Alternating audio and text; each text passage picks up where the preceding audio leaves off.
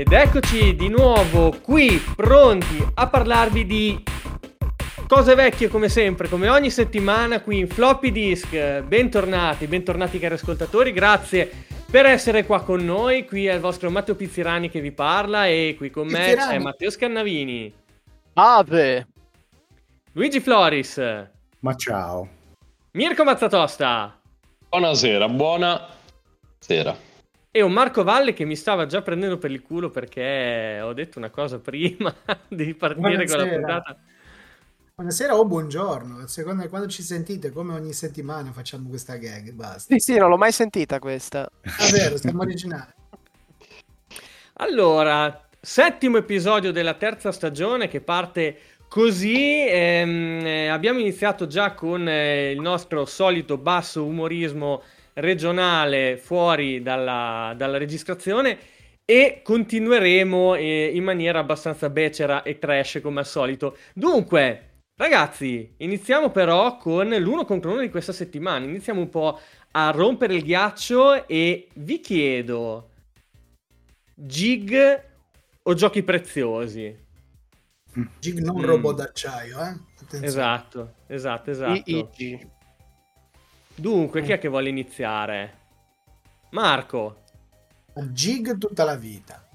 Gig Come mai? Vita perché... Ri- rinneghi così la tua terra. Rinneghi così la mia terra, esatto. ma non per altro. Ma non per altro, non per altro. Sì, diciamo che videoludicamente parlando sono dalla parte dei preziosi. Però, diciamo, genericamente parlando, per, eh, per uno Xenial come me che ha vissuto l'infanzia alla fine, metà fine degli anni 80 e la prima adolescenza all'inizio dei 90, ma soprattutto metà, la seconda metà degli anni 80 da, da, da, da pivellazzo che, che, che, si godeva i giochi, i regali di Natale, tutti i cataloghi gig di Natale con tutte le peggio cazzate che c'erano, era il top del top. Sì, c'erano giochi preziosi, c'erano un sacco di altre cose, ma i, i giochi gig erano più belli, i più belli. Tanto perché Gig era Transformer, cioè, e quindi, eh, sì. e quindi, e quindi va bene così, cioè basta, basta così. Cioè. E poi c'erano i Jig Tiger.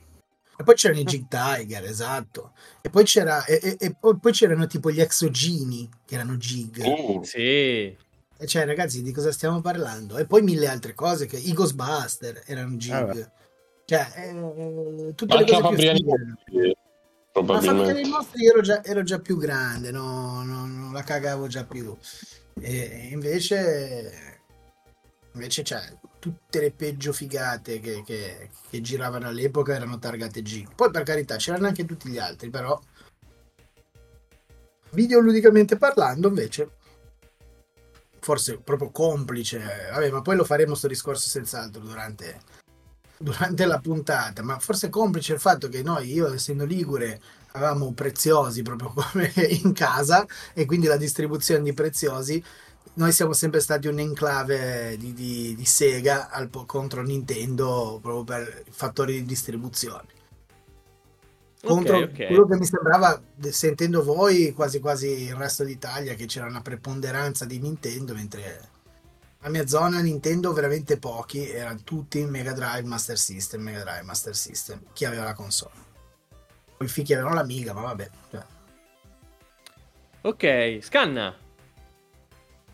Eh, è stata molto dura. Uh, molto molto dura. Uh, credo che alla fine la spunti i giochi preziosi. Però è okay. stata molto dura perché Jig ha delle cose che adoravo, tipo Action Man, eh, di cui stavamo cantando la sigla prima, eh, i Super Liquidator, eh, vero, vero. i Playmobil, le Jig Nicco, che credo sia una delle cose che ho desiderato Bello. più nella mia vita, eh, ne ho avuta solo Turbo una duello. Turbo duello rossa e nera.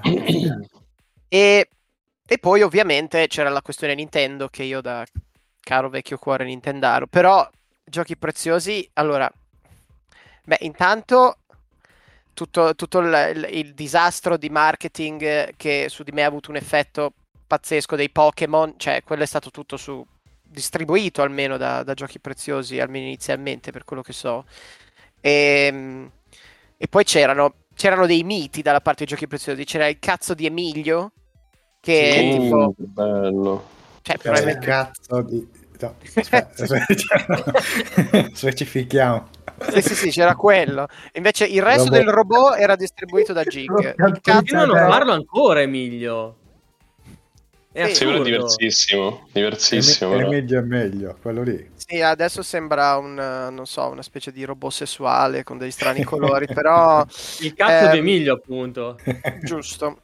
Eh, e poi c'era ovviamente il Crystal Ball, che era sempre una roba Vabbè. iconica. Crystal Ball ci puoi giocare? Crystal Ball. Il, il Super Pasqualone, che anche quello era una cosa bellissima per me, tipo l'hype più incredibile girava intorno al Super Pasqualone dove ci ho trovato Cypher di Final Fantasy VIII, ma alla fine la scelta è dovuta ricadere su giochi preziosi anche solamente per lui, per Sì, l'orso ma non Ciro.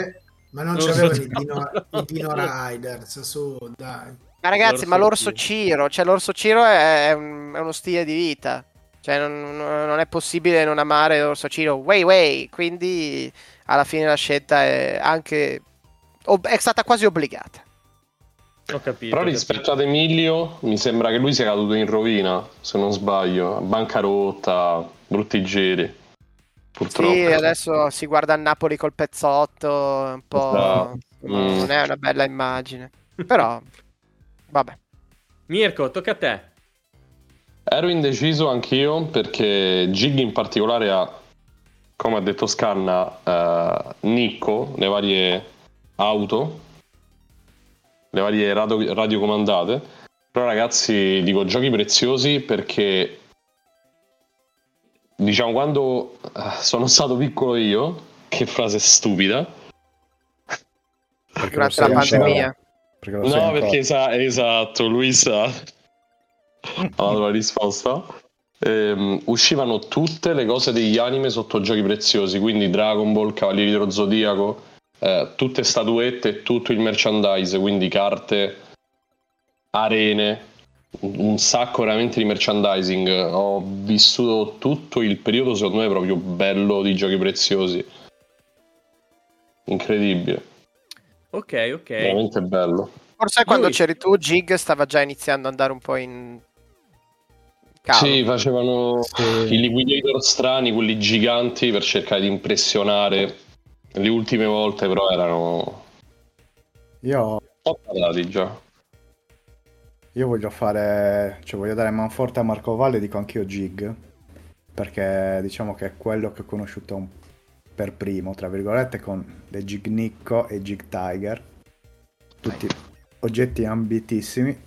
Però mi ricordo benissimo che Giochi Preziosi rappresentava ehm, l'elemento di desiderio da parte mia, perché c'erano appunto le, le prime console de- per giocare, io avevo il Commodore 64, poi c'erano tutti questi action figures particolari, però in linea generale non ci sono mai arrivato tantissimo su giochi preziosi, ecco, sono rimasto più su Gig e altri marchi, perché io giocavo con gli eroi del wrestling che credo li distribuisse boh, Hasbro, Gig. Mattel, No, Gig. Gig, Gig, ecco. Gig. Eh, altre robe di questo tipo, quindi dico Gig.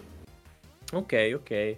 No, io invece anche io ho fatto fatica a scegliere eh, perché insomma mi sono guardato tutta la lista di prodotti di entrambe eh, le aziende, ma ce n'è stata una in particolare che mi ha fatto propendere per Gig, che sono i Cruciolones. Uh, che figata, me ne ricordo. Ah, oddio.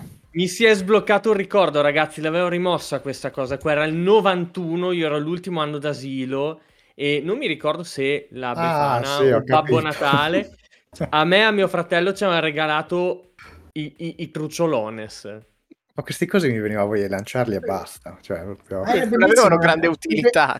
Eh, ma so, pigliarli e farli rimbalzare attaccati perché c'avevano quelle peli elastiche. Ah, Ah, giusto. Sì, sì, sì. Ogni Poi tanto se ne stacca- staccava uno, esatto. Poi il gatto lo mangiava e moriva.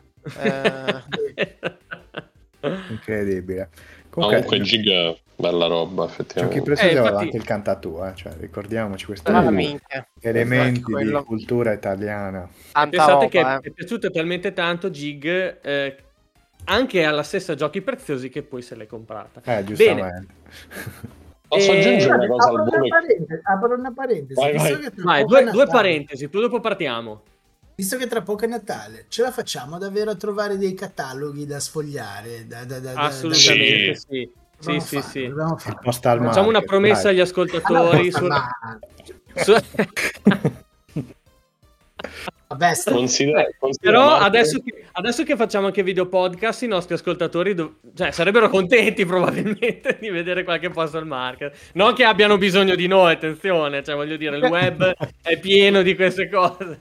Matteo, non c'è una volta che tu non parti a dire video podcast e io sempre la mia testa pensa male per i primi due secondi che cominci a dire la parola. Video video pod- No, podcast. no, no, no, no. video podcast. Cioè, io non, non- ce la faccio. Cioè, ogni volta penso che tu stai per dire un'altra video cosa. Ops. No, no, ha detto di peggio Marco la, la- la settimana scorsa. Bene, ragazzi. E ancora benvenuti a questa nuova puntata di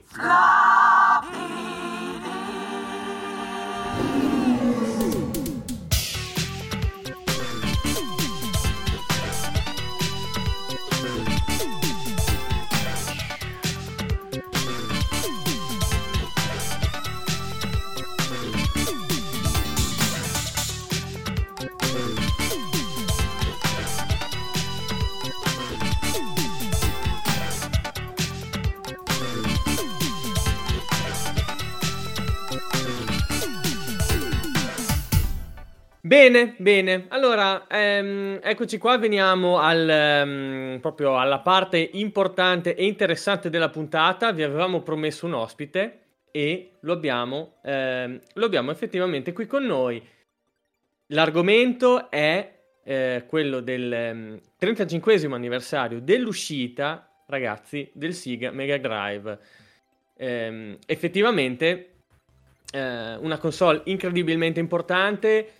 L'unica console prima di PlayStation che è riuscita a mettere un po' i bastoni fra le ruote a Nintendo, Nintendo che appunto con una terza generazione era riuscita eh, a ehm, prendersi il 95% del mercato dopo il crollo, l'Atari eh, crash che c'era stato negli Stati Uniti e eh, appunto Ninten- ehm, Sega grazie ad una serie tutte di manovre marketing in particolare anche spiegate a eh, dal libro Console War che consiglio a tutti, eh, era riuscito effettivamente in Occidente a eh, piazzare veramente tante tante copie entrando eh, tante tante unità appunto di Mega Drive entrando eh, nelle case di tanti ragazzi.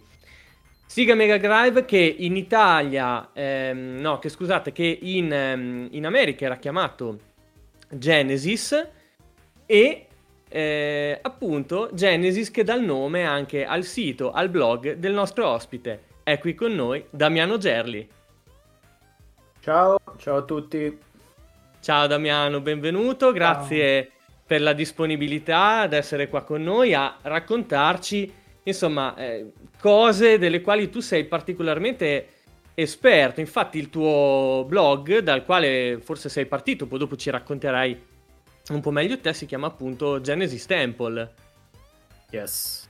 Questa diciamo è un po' una storia lunga perché il blog eh, originalmente nasce come mio primo progetto di scrittura videoludica nel lontano 1997, praticamente Oh, nel periodo giurassico.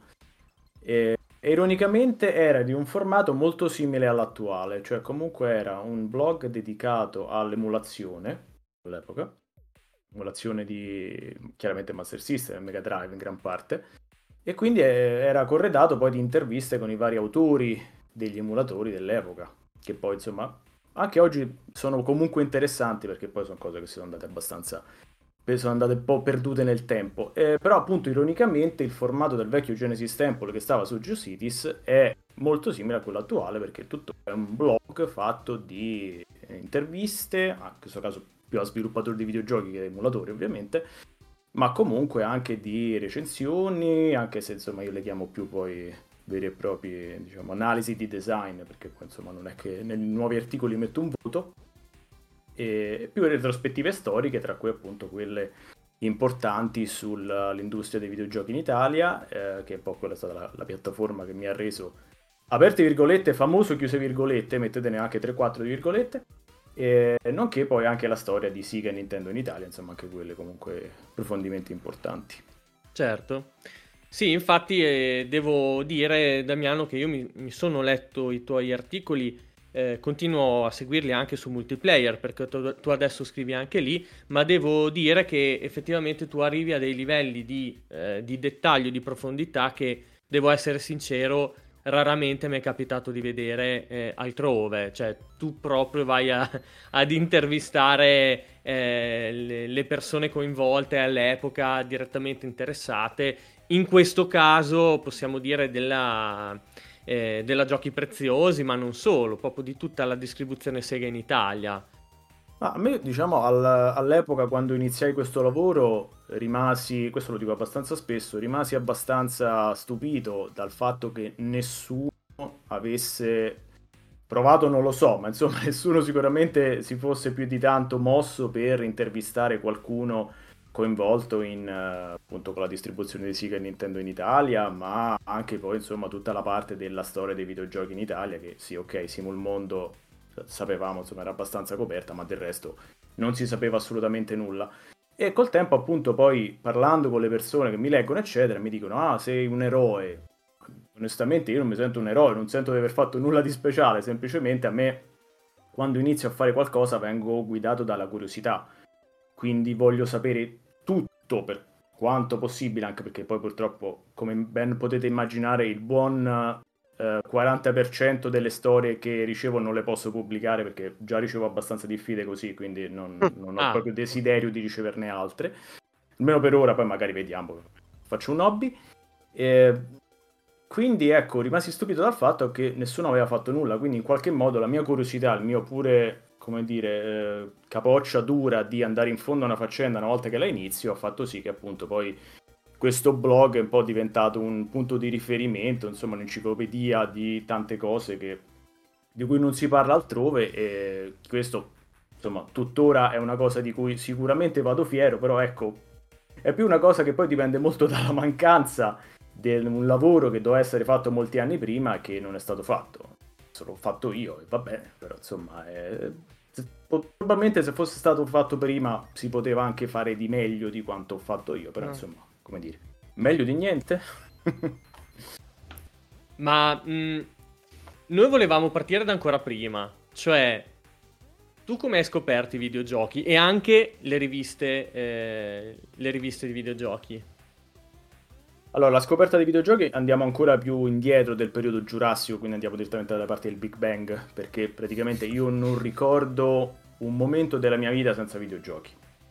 Eh, nel momento in cui io nasco, mi raccontano ovviamente perché non potevo saperlo, eh, c'era già un Commodore 64 dentro casa, a quanto pare comprato, comprato eh, forzato da un benedetto amico dei miei che non ho mai avuto modo di ringraziarlo o maledirlo, non lo so, dipende dai punti di vista, però l'ha spinti a comprare il Commodore 64 perché insomma era quella macchina del momento, parliamo, questo sarà successo fine 83 più o meno, inizio 84.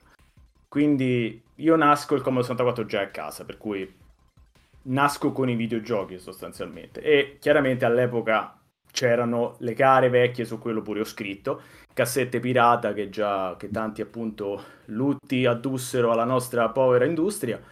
E, ehm, e quindi c'erano già 3-4 cassette a casa e quindi usavo chiaramente quel che c'era. Quindi caricavo e giocavo a Burger Time oppure a Mancopter insomma tutti i piccoli classici forse è un parolone, però insomma, vabbè, eh, giochi dell'epoca che chiaramente poi hanno formato una forte base della mia attuale gusti, tuttora gusti videoludici e anche curiosità poi di scoprire come funzionano tante cose del design, sia dell'epoca che di adesso poi alla fine. E le riviste, le riviste arrivano ovviamente dopo, parecchio dopo, direi metà anni 90 circa, ehm, ammetto di aver bypassato completamente K, quindi mi scuseranno gli eventuali redattori in, in ascolto, ma eh, io arrivo direttamente a The Games Machine e eh, anche PC Game Parade per qualche strano motivo, perché insomma eh, oggettivamente la qualità era un pochino discutibile, ma insomma ok. Eh, quindi quelle erano un po' le mie riviste di, di riferimento. Poi, vabbè, PC Game Parade dopo qualche mese ho detto, vabbè, anche basta, perché insomma non era esattamente questa cosa strepitosa. The Games Machine è rimasta per anni, insomma, un po' il mio punto di riferimento. Poi è arrivato giochi per il mio computer, ma ammetto quasi eh. solamente per gli allegati, perché insomma anche lì l- la qualità oggettiva non è che fosse proprio strepitosa. E, poi qualche altra rivista anche PlayStation nel periodo in cui effettivamente giocavo parecchio alla chiara PS6. Eh, però francamente credo PlayStation Force avevo qualche nome di PlayStation Force anche un'altra penso ci fosse ma non ricordo proprio il nome eh, quindi vabbè, diciamo poi la, il punto di, rifer- di, riferimento era The Games Machine che poi, vabbè, poi con l'epoca è diventato più che altro un, un buon manuale per dire cercare di capire cosa evitare quando si scrive i videogiochi perché all'epoca onestamente eh, come dire non voglio essere cattivo per carità però non c'era tutta questa grandissima attenzione all'articolo ecco mettiamola così vai mm. A volte la, bu- la, buttavano un po' in cacciara quelli di The Games Machine. Sì, sì più di una volta. Sì, spesso, beh, oggi insomma mi a capita me, per. A me piaceva tanto per quello perché era proprio. E, e, cioè era bellissimo leggere le varie dinamiche redazionali, le, le, le varie scemenze per ogni. Eh, quelle, quelle, recensioni che poi finivano per tre righe per parlarti del gioco, ma prima c'era tutta una storia dietro di, di, di cioè, grottesca, allucinante, non, non so. Eh sì, ah, eh, diciamo che c'erano un po' due scuole di...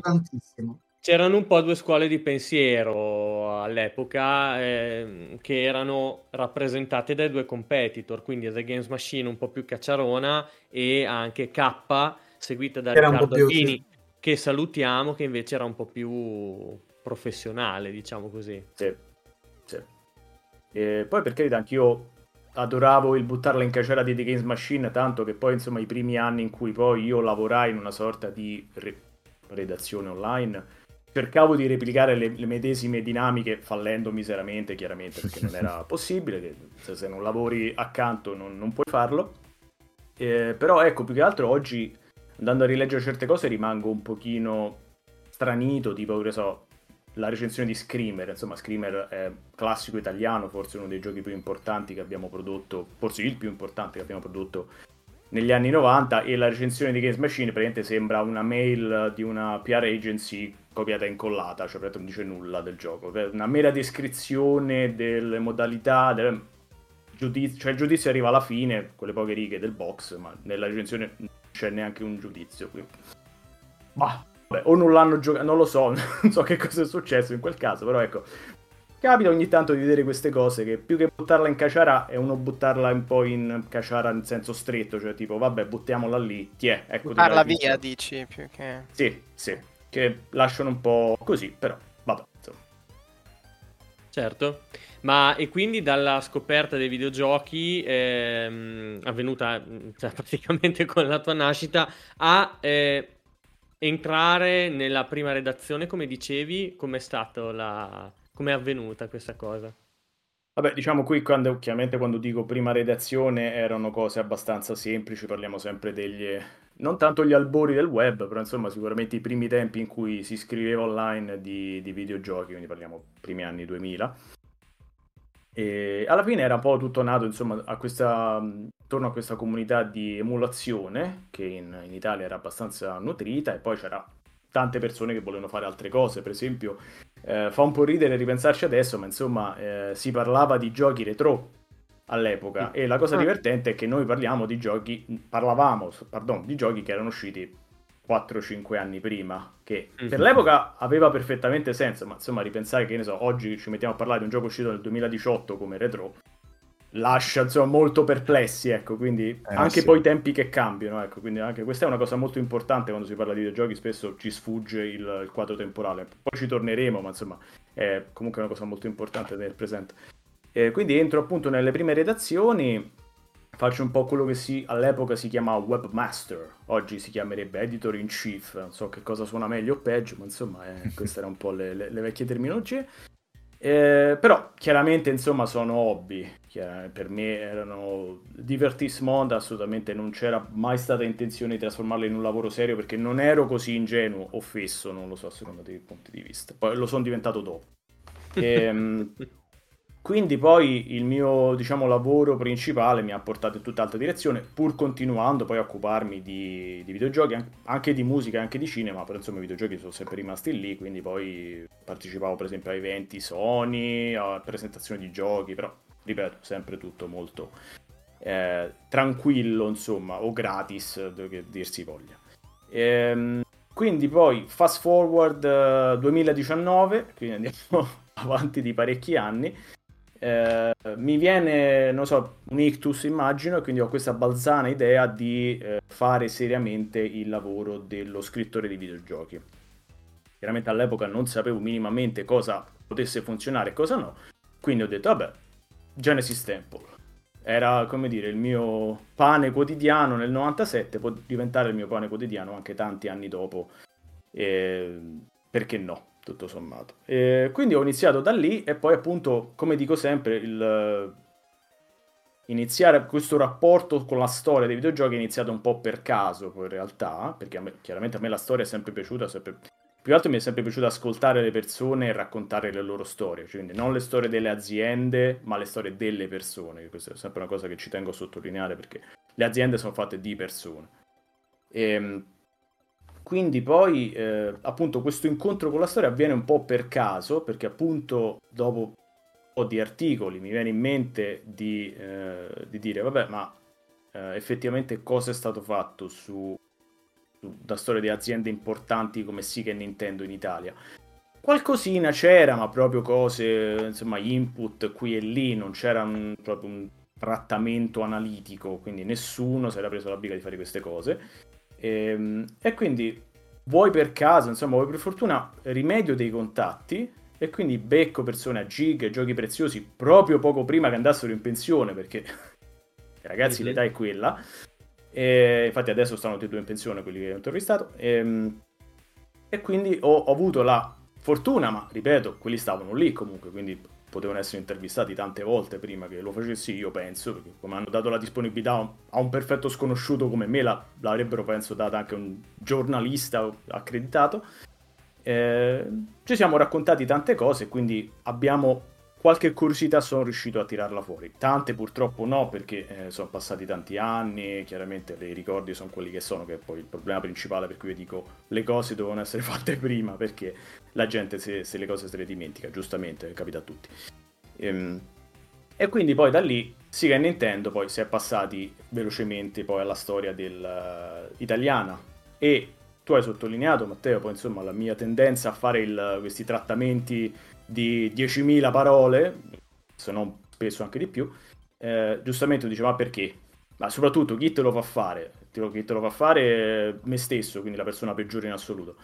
Eh, però ecco, la lunghezza viene dal fatto che, come detto, io voglio sempre sentire tutti.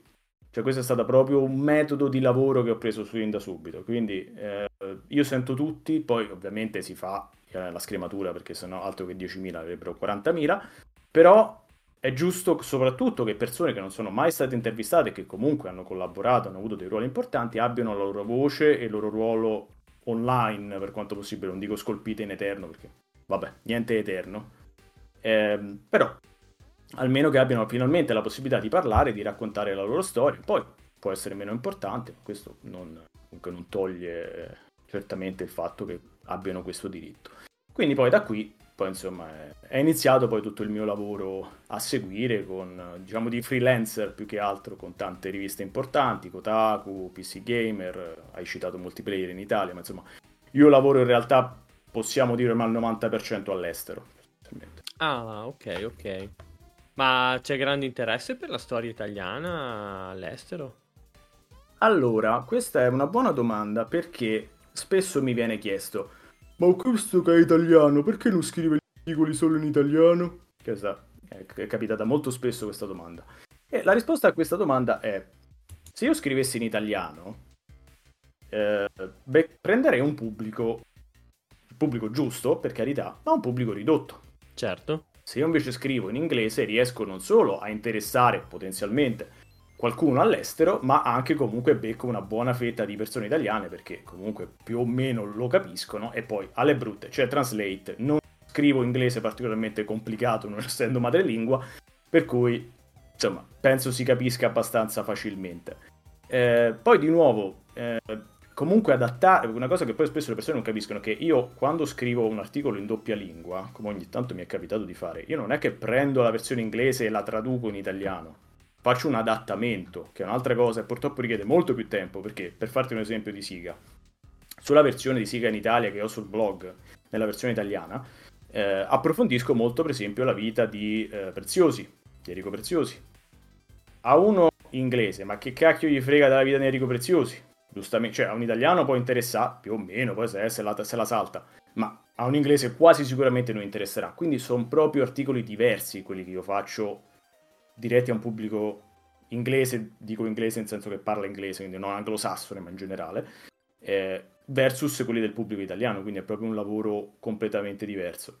Per quanto riguarda l'interesse, ti dirò, la cosa buffa, come dico sempre, è che spesso ho ricevuto molto più interesse dall'estero che dall'Italia. Mm. sugli articoli che, che, faccio. Per esempio, insomma, ehm, la Video Game History Foundation mi ha invitato a un loro podcast per parlare di Nintendo in Italia molto prima che in Italia mi invitasse praticamente qualcuno, forse avevo ricevuto un invito due, insomma. Eh, non, non, c'è questo gran interesse in Italia, ma insomma, questo non penso non stupisca dal momento che siamo partiti dicendo sono il primo che ha fatto questo lavoro, ma non per merito mio, per demerito altrui.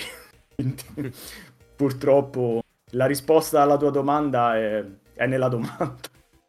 Sì, questa è una questione un po' di cultura videoludica che un po' manca, almeno nei grandi numeri in Italia. Io vivo in Inghilterra, quindi ti capisco, cioè, c'è molto più interesse a scoprire da dove si è arrivati, anche perché la storia si è fatta anche specialmente dei videogiochi in Europa, in quel paese.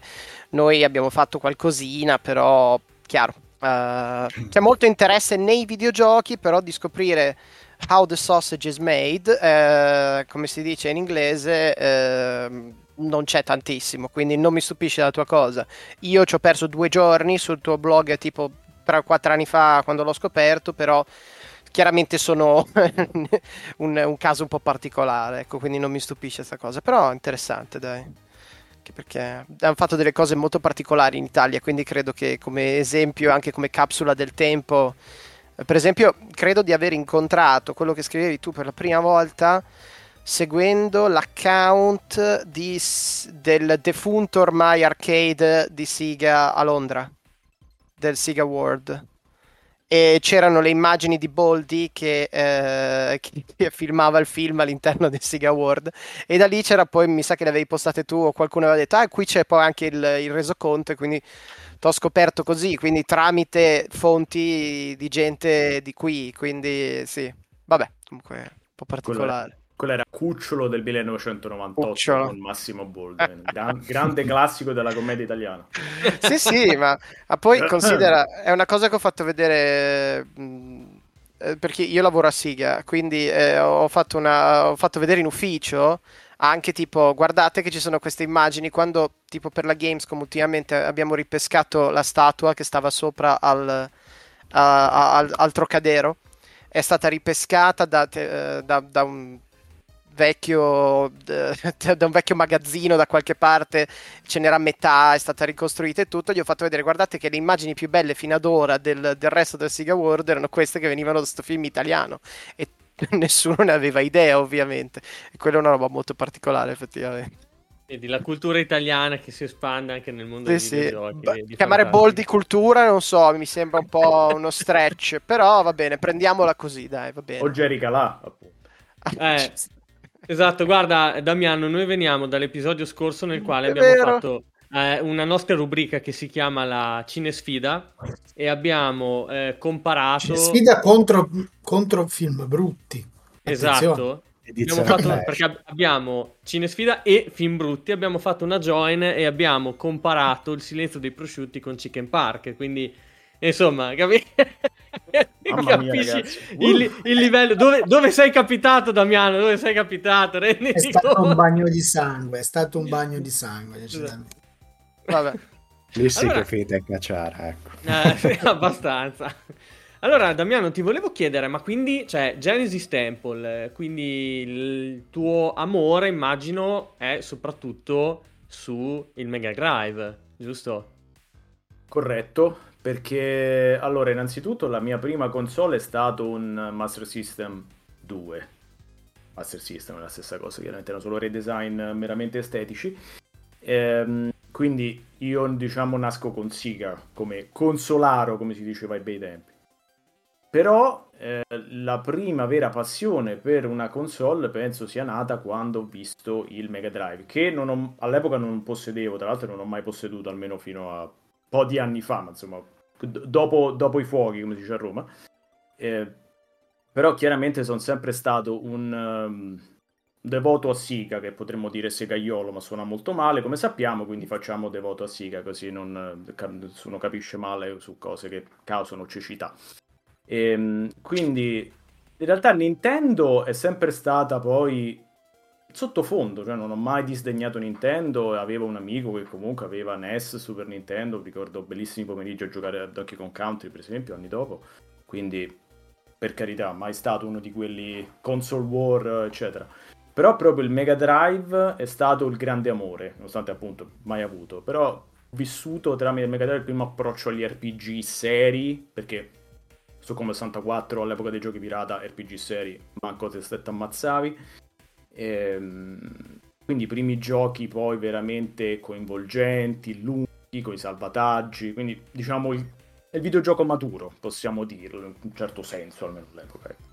quindi sì diciamo che sono stato fedele Siga adesso vabbè chiaramente non ha molto senso dirlo però ecco sì chiaramente nasco con quello e all'epoca appunto era poi nato il Genesis System perché avevo questa fissa che avrei dovuto scaricare, che appunto parliamo di emulazione dell'epoca, tutte le ROMs del, cioè giochi del Sega Mega Drive che potessi trovare, quindi avere il ROM set completo, quindi ero fissato da questa cosa di collezionismo e praticamente le, ogni giorno mi facevo proprio la, la lista a penna scrivendo oggi ho scaricato due punti, cioè cose abbastanza patetiche, me ne rendo conto. Penso. C'è chi collezionava le figurine dei calciatori e tu eh, le, le, ROM del, del Mega Drive.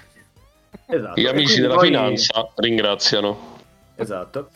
E quindi poi mi ero messo in testa appunto che fossi diventato il grande esperto del Mega Drive, vabbè, queste cose che poi uno si inventa da solo, e quindi poi da lì eh, tutta l'idea del Genesis Temple, dice perché parli del Sega Mega Drive? Perché sei il massimo esperto de- de- su internet che puoi trovare, delle minchiate clamorose ovviamente, però eh, chiaramente da allora è rimasto l'imprinting dopo tutta questa storia tragica appunto del ah, perché non ti trovi una ragazza appunto come diceva mia madre all'epoca piuttosto eh, e quindi ho scelto la mia fidanzata era Mega Drive e quindi sono rimasto lì. Ok ok ci sta. Quindi eh, 35 anni di, di Mega Drive perché è uscito il 29 ottobre dell'88 in Giappone, eh, dove tra l'altro eh, è stato il paese che, eh, presso il quale ha trovato meno successo, poi perché effettivamente, dopo anche grazie a Sega of America e Thomas Kalinski in particolare, adesso io conosco quella storia lì perché mi sono letto il libro Console War che dicevo prima, eh, però veramente sono riusciti a, a, vendere tanto, ad entrare nella cultura popolare, tant'è che insomma siamo ancora qua a parlarne tanti anni dopo. E, ehm, però ecco, c'è anche la, la, storia italiana che è quella che conoscono un po', eh, un po in pochi, perché eh, diciamo che a noi nei nostri ricordi, anche chiaramente sui nostri canali YouTube che fanno un ottimo lavoro di preservazione, possiamo ritrovare quelle pubblicità eh, che vedevamo eh, il pomeriggio su Bim Bum Bam eh, o altri contenitori eh, per ragazzi, però eh, ha una storia abbastanza arzigogolata, no? la, la questione Sega e Mega Drive in particolare in Italia. Da, da dove parte? Da dove, da dove comincia? Cioè, immagino che si venga già dal Master System, no? Sia una sorta di eh, prosecuzione di, di, de, del marchio. Sì. Allora, innanzitutto dobbiamo ricordare che rispetto a Nintendo, Sega partiva da un piccolo vantaggio, cioè il fatto che comunque nelle sale giochi fosse un nome molto conosciuto. Cosa che Nintendo, sì, magari in Giappone, ma al di fuori del Giappone chiaramente questa presenza nelle sale giochi non c'era. Eh, arriverà dopo in qualche modo, ma insomma, chiaramente non è mai stato il loro business quello. Eh, quindi Siga un po' quindi partiva almeno in Europa con questo piccolo vantaggio. Più sfruttava il fatto che eh, comunque Nintendo era arrivata piuttosto in ritardo in Europa per vari motivi. Eh, quindi in qualche modo rispetto all'America dove Nintendo aveva sfruttato il famoso crash, eh, che tutti parlano questo maledetto crash che pare che sia successo in tutto il mondo, ma chiariamo subito, è un evento esclusivamente americano, eh, Nintendo aveva comunque sfruttato questo diciamo inefficienza del mercato delle console in America per inserirsi in maniera molto intelligente con il loro quindi che era un redesign del Famicom fatto proprio apposta per il consumatore americano. Chiaramente, ma questo vantaggio in Europa non c'era perché A, il crash non è mai avvenuto, B, il redesign del NES da noi aveva molto senso, diciamo, poteva, come la famosa grigliata di pesceratto di Fillini, poteva piacere o non piacere, eh, però chiaramente non c'era un vantaggio di per sé da questo punto di vista. Quindi in realtà Siga partiva bene in Europa e per quanto riguarda l'Italia, eh, ci sono stati un paio di piccoli incidenti che purtroppo hanno un po' eh, fatto una falsa partenza. E appunto uno de- di cui si parla abbastanza spesso è il fatto che il primo computer Siga che arrivò in Italia è il famoso SC3000, eh, che doveva, eh, distribuito dalla buona Melchioni, doveva avere appunto un buon marketing, un buon budget pubblicitario. Purtroppo Melchioni ebbe un problema perché gli andò a fuoco un magazzino di rasoi e quindi dovettero tampa- tamponare pardon, le perdite e quindi il budget dell'SC3000 salutò bellamente, come dicevano credo tutti i GM, e, ehm, e quindi l'SC3000 in Italia ha venduto poco e niente. Master System inizia anche lui in maniera piuttosto sfigata perché per qualche motivo che purtroppo non sono ancora riuscito a appurare, ma a questo punto temo non lo sapremo mai, finisce nelle mani di una scon- misconosciuta azienda milanese chiamata NBC Italia. Questa azienda ne possiamo parlare bene o male, ma il punto è che sicuramente non aveva esperienza nel campo videoludico, come tanti altri per carità di Dio, però qui scontava anche il fatto che era anche un'azienda molto piccola e oltretutto solo milanese, quindi non aveva neanche degli agganci per poter distribuire sul livello nazionale, quindi come pensassero di distribuire il Master System sul livello nazionale senza pubblicità, senza marketing, perché insomma a quanto pare non hanno fatto praticamente quasi nulla, non lo so, resta un mistero. Vabbè, quindi fino adesso abbiamo parlato, diciamo, del male, il bene, per Siga almeno, arriva quando arriva ovviamente il buon Preziosi. Chiaramente all'epoca già come ben conosciuto, perché come sappiamo aveva insomma distribuito tanti giocattoli eh, famosi e aveva insomma anche degli spot già belli funzionanti.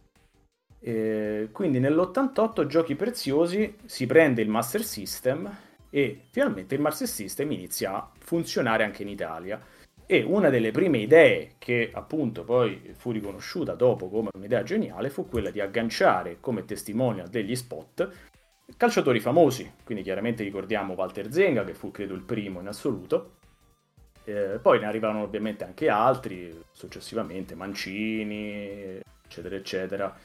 Eh, e tra l'altro Gianluigi... Damiano, scusa vai. se ti interrompo, però vai, vai. questa cosa era effettivamente molto, eh, come dire, eh, in linea con i, i, titoli della console, perché effettivamente eh, c'era una fortissima collaborazione con Electronic Arts e quindi il Mega Drive era pieno di giochi sportivi. Però aspetta, qui parliamo di prima del Mega Drive. Teoricamente Giochi Preziosi è arrivato prima con i calciatori rispetto all'America con i vari Ah. perlomeno siamo lì, insomma, adesso magari dovremmo rivedere bene le date, però siamo lì. Ok, Quindi, ok. Sì, più o meno diciamo che arriva nel 90 quelle prime pubblicità con mm. Zenga, quindi siamo, siamo, non so chi ha influenzato chi, questo non saprei dire, però siamo lì diciamo. Sfruttando l'onda lunga anche dei mondiali, immagino che si giocavano da noi, quindi c'era anche yes, tanta attenzione sul calcio in particolare. Sì tra cui il famoso pallone in regalo per chi avrebbe comprato il terrificante World Soccer per Master System. Una cagata di gioco terrificante. Ok, ce l'avevo, quindi parlo per esperienza personale. Sì, sì. Quindi, ok, eh, quindi qual è la trovata? Allora, una trovata generale di preziosi, quindi eh, per Siga innanzitutto è questa, ma l'altra che vedremo poi in azione alla grande con col Mega Drive successivamente è di crearsi una propria azienda interna di marketing, Winter Video appunto, che eh, sarà appunto dedicato ovviamente a tutte le pubblicità giochi preziosi in generale, quindi non solo Siga, ma su Siga ovviamente c'era un'attenzione molto importante, questo appunto me l'ha detto più volte sia il titolare di Winter Video che anche Dario Bertè, insomma, che era all'epoca il, penso, il direttore marketing di, di Prezioso, adesso è andato in pensione da quello che so. Eh, quindi Sega Mega Drive arriva in Italia nel 1990, presentato a novembre, e qui c'è il, l'articolo di, di K. Che di Esattamente. Dovevamo esatto. parlare. Esatto, cari ascoltatori. Infatti, ehm, allora, devo dire che ho fatto un po' di fatica a trovare eh, questo articolo, eh, però, però dopo un po' di ore a, a cercare su recridicola.com sono riuscito eh, appunto a eh, trovare un editoriale mm, che racconta proprio l'arrivo della console in Italia. E così ragazzi andiamo a leggere K eh, numero 22 di novembre del 1990, edito da Glenà. E quindi vediamo eh, novità delle fiere. Arriva il Mega Drive. È ufficiale, la prima console a 16 bit del mondo sarà in vendita in tutta Italia da novembre. Anche se il Mega Drive è disponibile in Italia da qualche mese, tramite importatori paralleli, il lancio ufficiale è avvenuto a settembre al Sim di Milano. La notizia merita spazio perché la decisione della Giochi Preziosi il distributore italiano dei prodotti Sega, significa che finalmente gli appassionati di console italiani potranno, primo, acquistare la console con la sicurezza di avere tutto il supporto e l'assistenza necessaria, secondo, poter contare su un flusso continuo di nuovi giochi, senza i quali qualunque console non è altro che una bella scatola vuota. La prima ondata di Mega Drive sarà venduta a partire da novembre Fino al 31 dicembre sarà disponibile solo nei negozi giocheria a prezzo di eh, 999.000 lire, per poi essere distribuito in tutti i migliori negozi di giocattoli a partire dai primi mesi del 1990. Era 399. Eh, infatti era 399, sembrava un po' troppo, un milione di lire. Cosa ho detto? Mi sono sbagliato? Hai detto no, 999. Hai detto diciamo. 999. Ah, no, no, scusate, 399.000 lire. Insieme al Mega Drive, nella confezione incluso Altered Beast, saranno disponibili 24 titoli, tra i quali Forgotten Worlds, Super Hangout e World Cup Italia 90.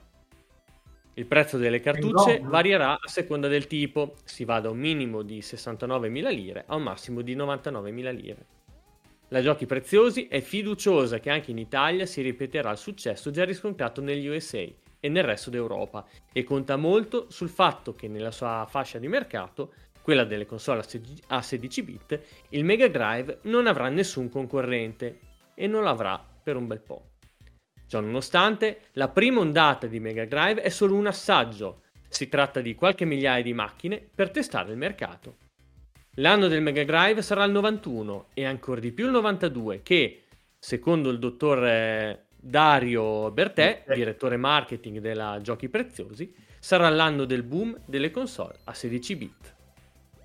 Nel frattempo, la Giochi Preziosi continuerà a sostenere il Master System, per il quale sono in arrivo una serie di nuovi titoli come Speedball, Leatherboard, Xenon 2 e Impossible Mission. Secondo Bertè, l'uscita del Mega Drive non intaccherà le vendite del Master, System. Crediamo che esistano due segmenti di mercato, afferma. Il Master System sarà il primo approccio ai videogiochi per i ragazzi al di sotto dei 14 anni. Per quelli dai 14 anni in su, invece, punteremo sul Mega Drive.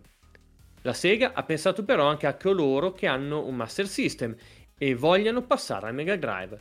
Grazie al Master System Converter, un convertitore che consente di far girare i giochi a 8 bit sul Mega Drive, potranno passare al sistema maggiore senza per questo buttare via i propri giochi preferiti a 8 bit. Per quanto riguarda il software, oltre ai giochi provenienti dal Giappone, la Giochi Preziosi può approfittare del sostegno della Virgin Mastertronic, che la Virgin Mastertronic sta dando casa, eh, di, eh, ingle- alle case di software inglesi che stanno lavorando a conversioni per le due console Sega dei loro migliori giochi per computer, quali Populous e Gauntlet. la Giochi Preziosi importerà Indiana Jones e altri giochi prodotti dalla US Gold per il Sega Master System e prenderà in considerazione qualunque nuovo titolo si renderà disponibile dalle case inglesi. Lo stesso discorso vale anche per eventuali periferiche. Nei piani della Sega ci sono un lettore CD-ROM e un modem. Non appena saranno disponibili, verranno presi in considerazione. Le cose, come potete vedere, stanno scaldandosi anche in Italia e il prossimo anno, viste le novità in arrivo, è destinato a diventare uno dei più memorabili per gli appassionati di videogiochi dai tempi dell'uscita dell'Amiga. E arriviamo a due piccoli box che sono eh, a fondo pagina e che danno qualche informazione in più. Genesis Omega Drive, come l'ispettore Rock, chi? Anche la Sega ha commesso un errore. Ha chiamato la sua console a 16 bit con due nomi diversi. Genesis negli Stati Uniti e Mega Drive nel resto del mondo. Una mossa apparentemente strana, direbbe qualunque esperto di marketing. Infatti c'è un po' di confusione in giro, come si deduce da alcune richieste di chiarimento giunte in redazione e dal fatto che anche la Giochi Preziosi ha ricevuto lettere a questo proposito.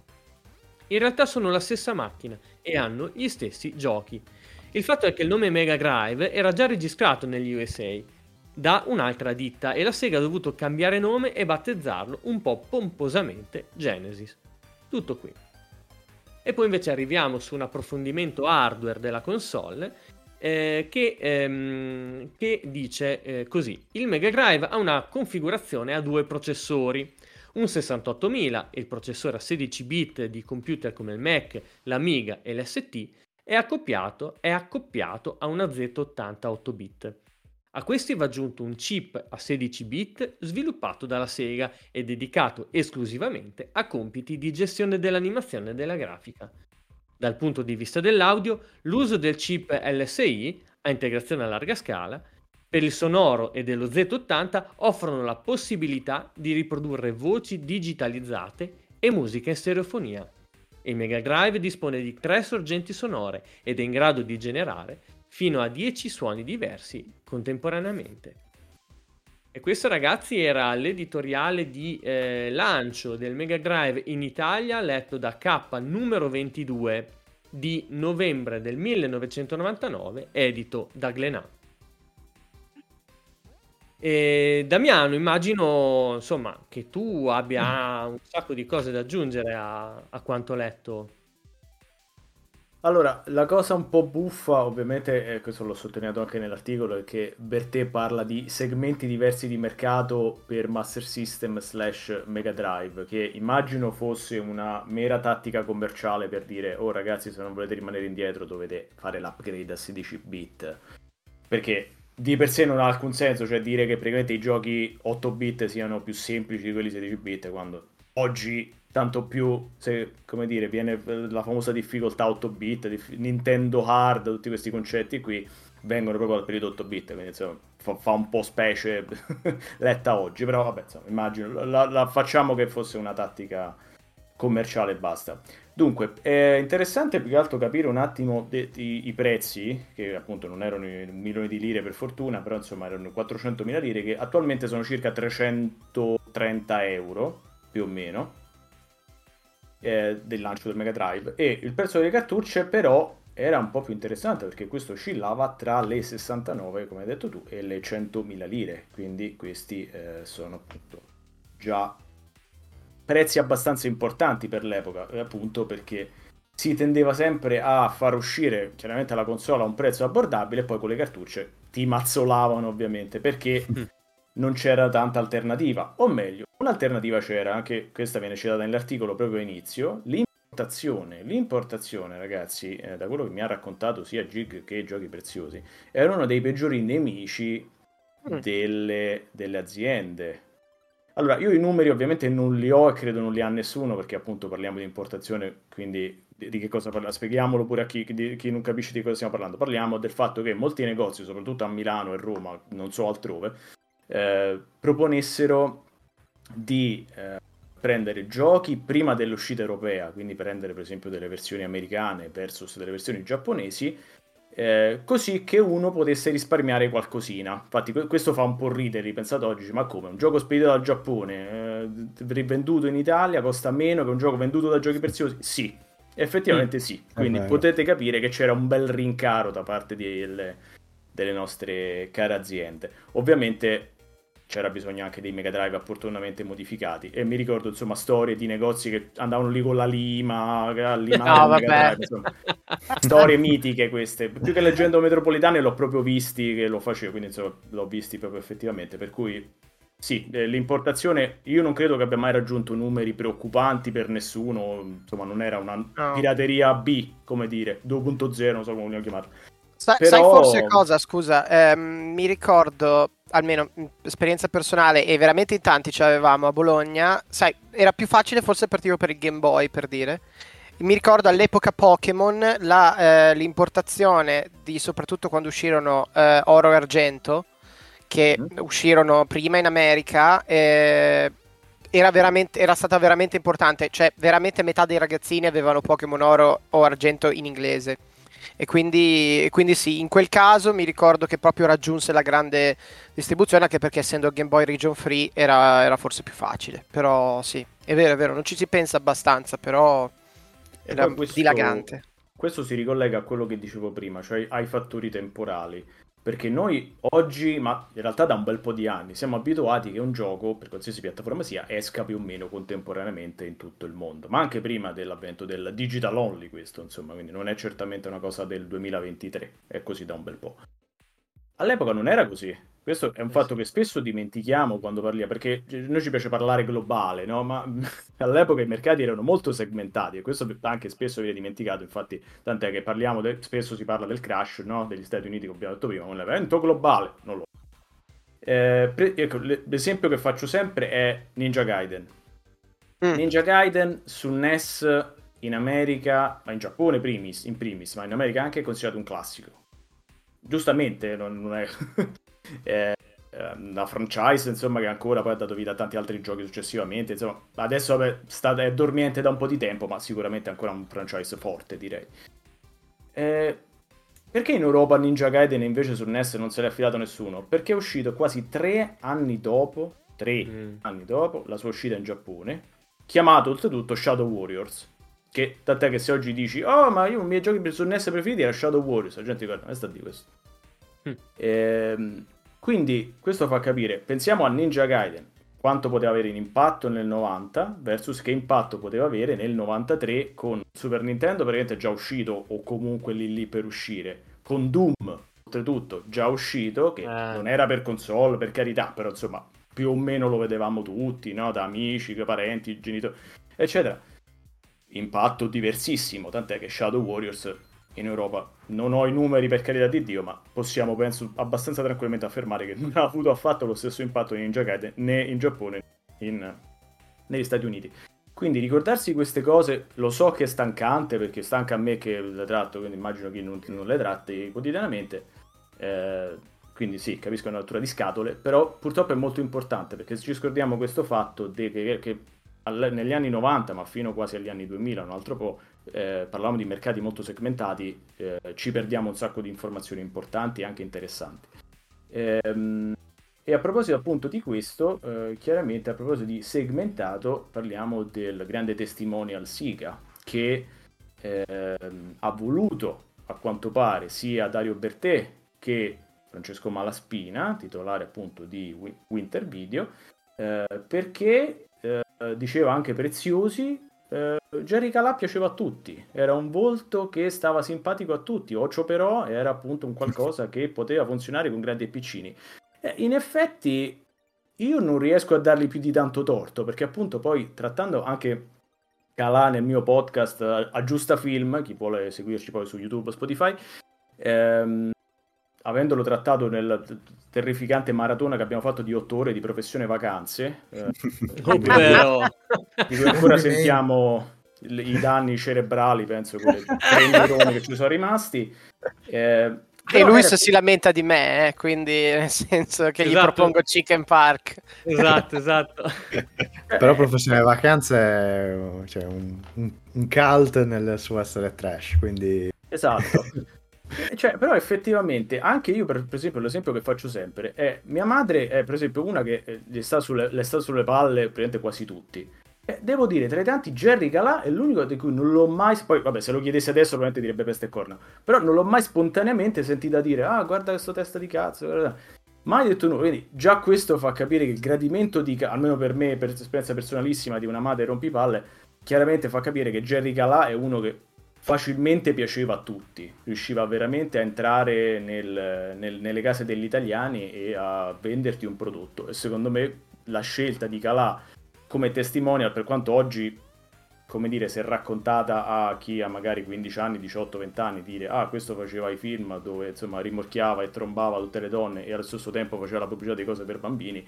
Sì. Magari una generazione insomma un po' diversa dalla dico nostra farebbe un po' mm, siamo sicuri? Però effettivamente per l'epoca era un'ottima idea. Niente da dire su questo, eh, c'è da sì, dire sì, che molto del suo... Molto diciamo del che merito... però forse era un pochino più in target appunto con, il, con i giovani giovanotti, che però era lato Nintendo. Sì, allora il, il punto di Giovanotti è che a parte che è stata, di nuovo non ho i dati, però insomma da quello che ho visto, un rapporto molto breve, invece il rapporto di Calà con Sì che è stato continua almeno un paio d'anni, un anno e mezzo, insomma, due anni buoni penso ci siano arrivati.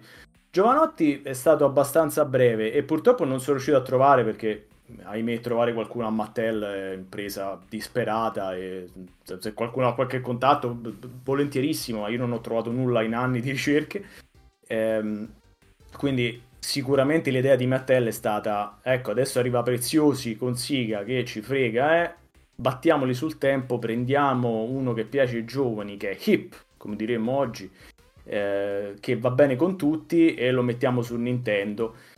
E la cosa che a me sempre fa sorridere della scelta di Giovanotti su Nintendo è il fatto che Giovanotti all'epoca era molto il figlio degli Stati Uniti, no? il figlio d'America, no? il ragazzo... E a ripensarci, non c'è azienda più squisitamente giapponese di Nintendo. Eh, Quindi sì fa un po' ridere sto accostamento di un tizio che ti vende con la bandiera americana sulle spalle Nintendo e dall'altra parte Nintendo con un prodotto proprio chiaramente giapponese versus Sega invece che era molto più rivolta almeno all'epoca verso l'Occidente e soprattutto verso gli Stati Uniti perché stava disperatamente tentando di, di conquistarli no? quindi fa un po' ridere e una cosa curiosa qui vado un pochino avanti ma di poco è il fatto che quando poi Calà venne tolto come testimonial eh, da Siga. Motivi, I motivi non sono mai riuscito bene a capirli. Io ho ipotizzato che la cosa sia eh, concisa col grave incidente stradale che fece Calà, che insomma per poco ci rimane secco, che comunque l'ha, l'ha tolto per molto tempo, molti mesi sicuramente, dalle scene. Eh, ho pensato che quello abbia contribuito e da lì gli a Preziosi è venuta l'idea che volevano rimpiazzarlo o comunque toglierlo, però diciamo che coincide un po' col momento in cui Siga e Preziosi iniziano un po' a, affari separati in casa, come dire. Però seco- io, a me piace sempre questa ipotesi. Nell'esatto momento in cui succede questo, avete citato poco, po- poco prima, arriva Fiorello col Cantatù. Quindi sarebbe stato molto bello, bellissimo, vedere Giovanotti su Nintendo e Fiorello sul Mega Drive. Questo era veramente il sogno che non si è mai realizzato. Ho provato a chiedere se ti è stato mai Avete mai ipotizzato, ma mettiamo Fiorello sul Siga, tanto cioè, ce l'abbiamo lì, canta tu, Siga, un attimo, insomma, Tatecca là faceva anche il canta tu prima di Fiorello, quindi era veramente quasi, quasi ovvia come scelta. Non ho trovato grandi risposte, però credo hanno detto di no, non è mai stata considerata mm. l'ipotesi. Peccato perché sarebbe stato Giovanotti vs Fiorello all'epoca, insomma, che poi erano anche simili come target audience, no?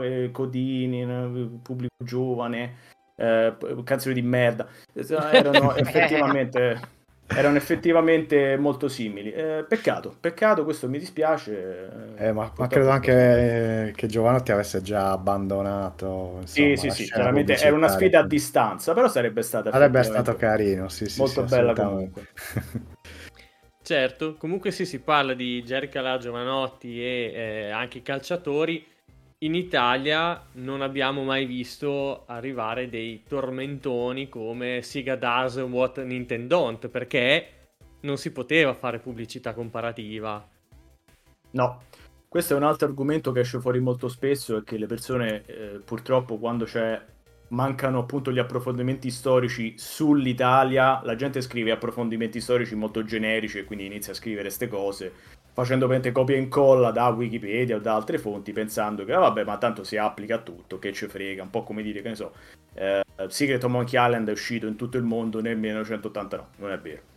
Eccetera. Insomma, tutte queste cose che tu fai copia e incolla e pensi che vadano bene, ma possono funzionare se parli qualcosa del 2023, non qualcosa di nuovo, come abbiamo già detto, degli anni 80.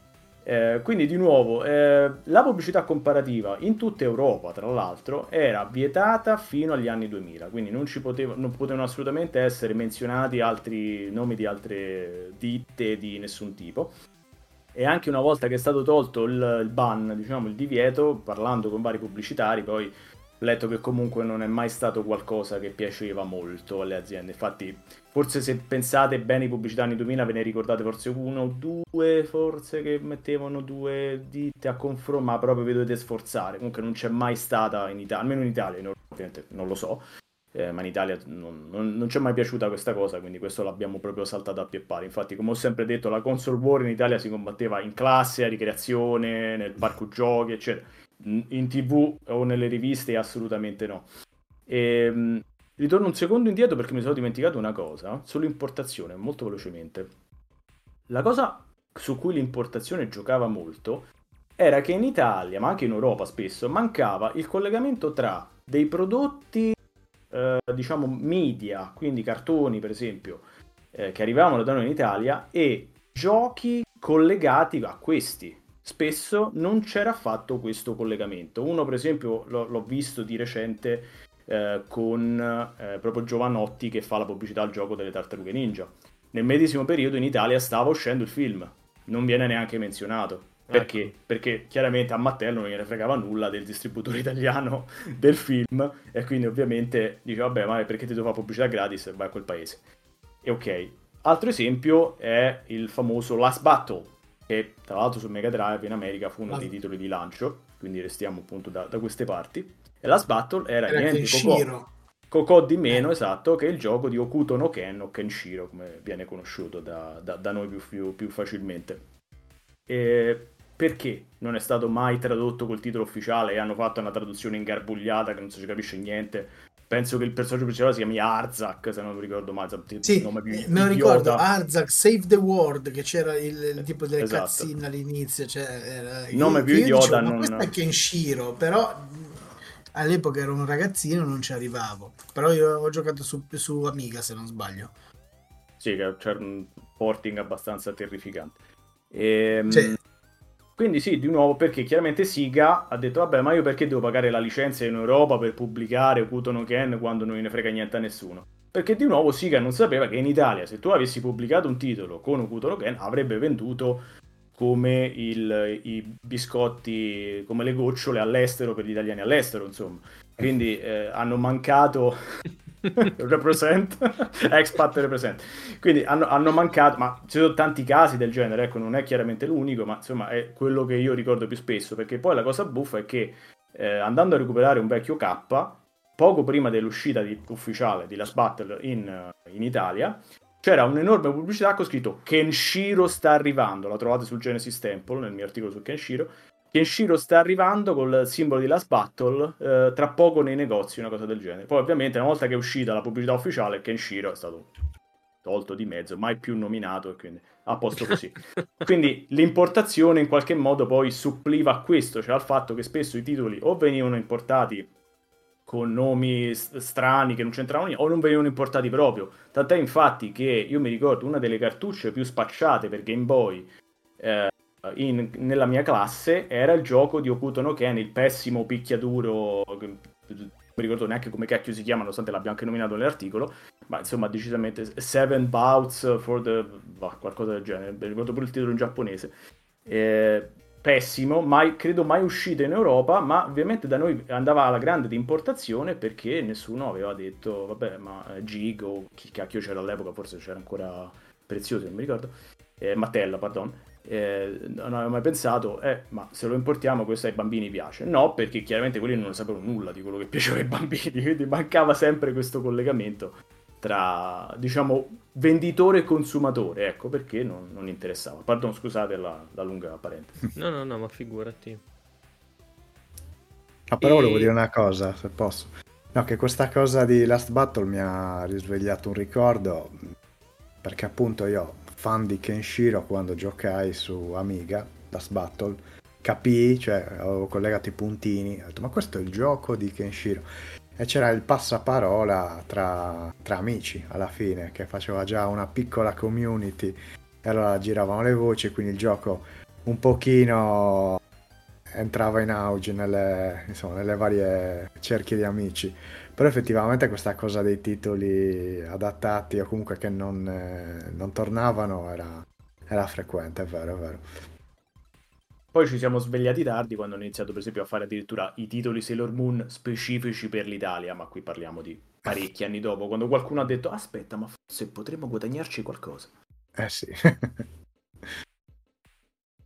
e quindi, insomma, eh, diciamo che quella eh, Mega Drive Super Nintendo è stata una vera e propria console war eh, senza esclusione di colpi, quantomeno all'estero. Diciamo che eh, uno dei passaggi che più mi ricordo di, del libro, che ho già nominato 400 volte e per il quale non stiamo facendo pubblicità nonostante tutto, è, ehm, è proprio che eh, i, i, responsabili di Sega e di, e di, Nintendo of America una volta si incrociarono per strada e quasi vennero alle mani, giusto per farci capire.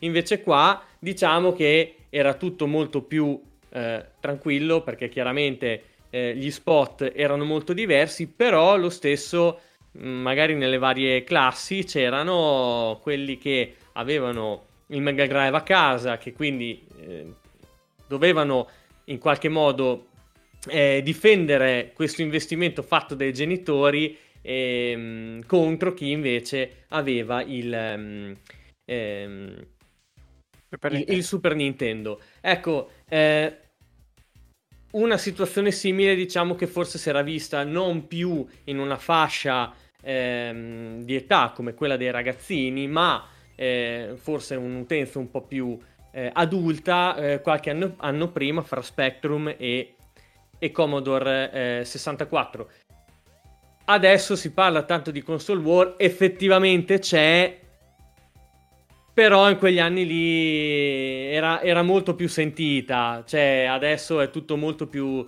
eh, PlayStation centrico e mm, ci sono, vediamo, vabbè, a parte acquisizione Activision Blizzard nel quale veramente lì si sono eh, detti di tutto, eh, però anche adesso vediamo che quando da una parte o dall'altra vengono lanciati dei AAA mh, mm, abbastanza importanti, ecco vediamo che c'è questo scambio di complimenti fra eh, Sony e, Nintendo, e Microsoft in particolare, eh, cosa che ecco, all'epoca non sarebbe mai, eh, mai potuta eh, succedere.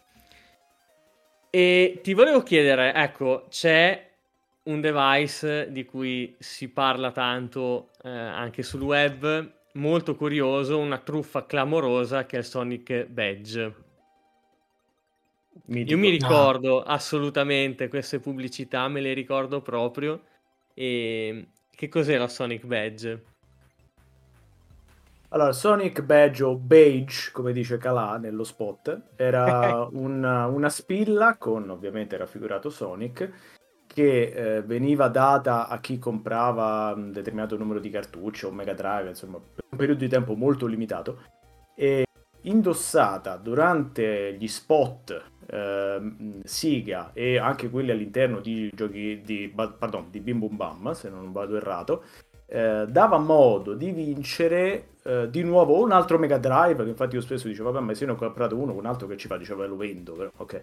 Oppure eh. una selezione di giochi, ma non si è mai capito esattamente questi giochi quali fossero, dice, vabbè, forse quelli che vuoi, non lo so, però insomma, vabbè, non è mai stato chiarito esattamente poi questi premi quali fossero. E, e praticamente questa spilla reagiva a questi eh, segnali, onde, come possiamo dire, che venivano fuori dalla TV e se tu vincevi eh, la spilla suonava una sorta di Green Hill Zone fatta in una maniera terrificante, a malapena riconoscibile, proprio eh, tagliata con l'accetta. e, e, si illuminava, insomma gli, occhi, gli occhi si illuminavano e quindi tu potevi chiamare e dire ho vinto, ho vinto e ti mandavano queste cose.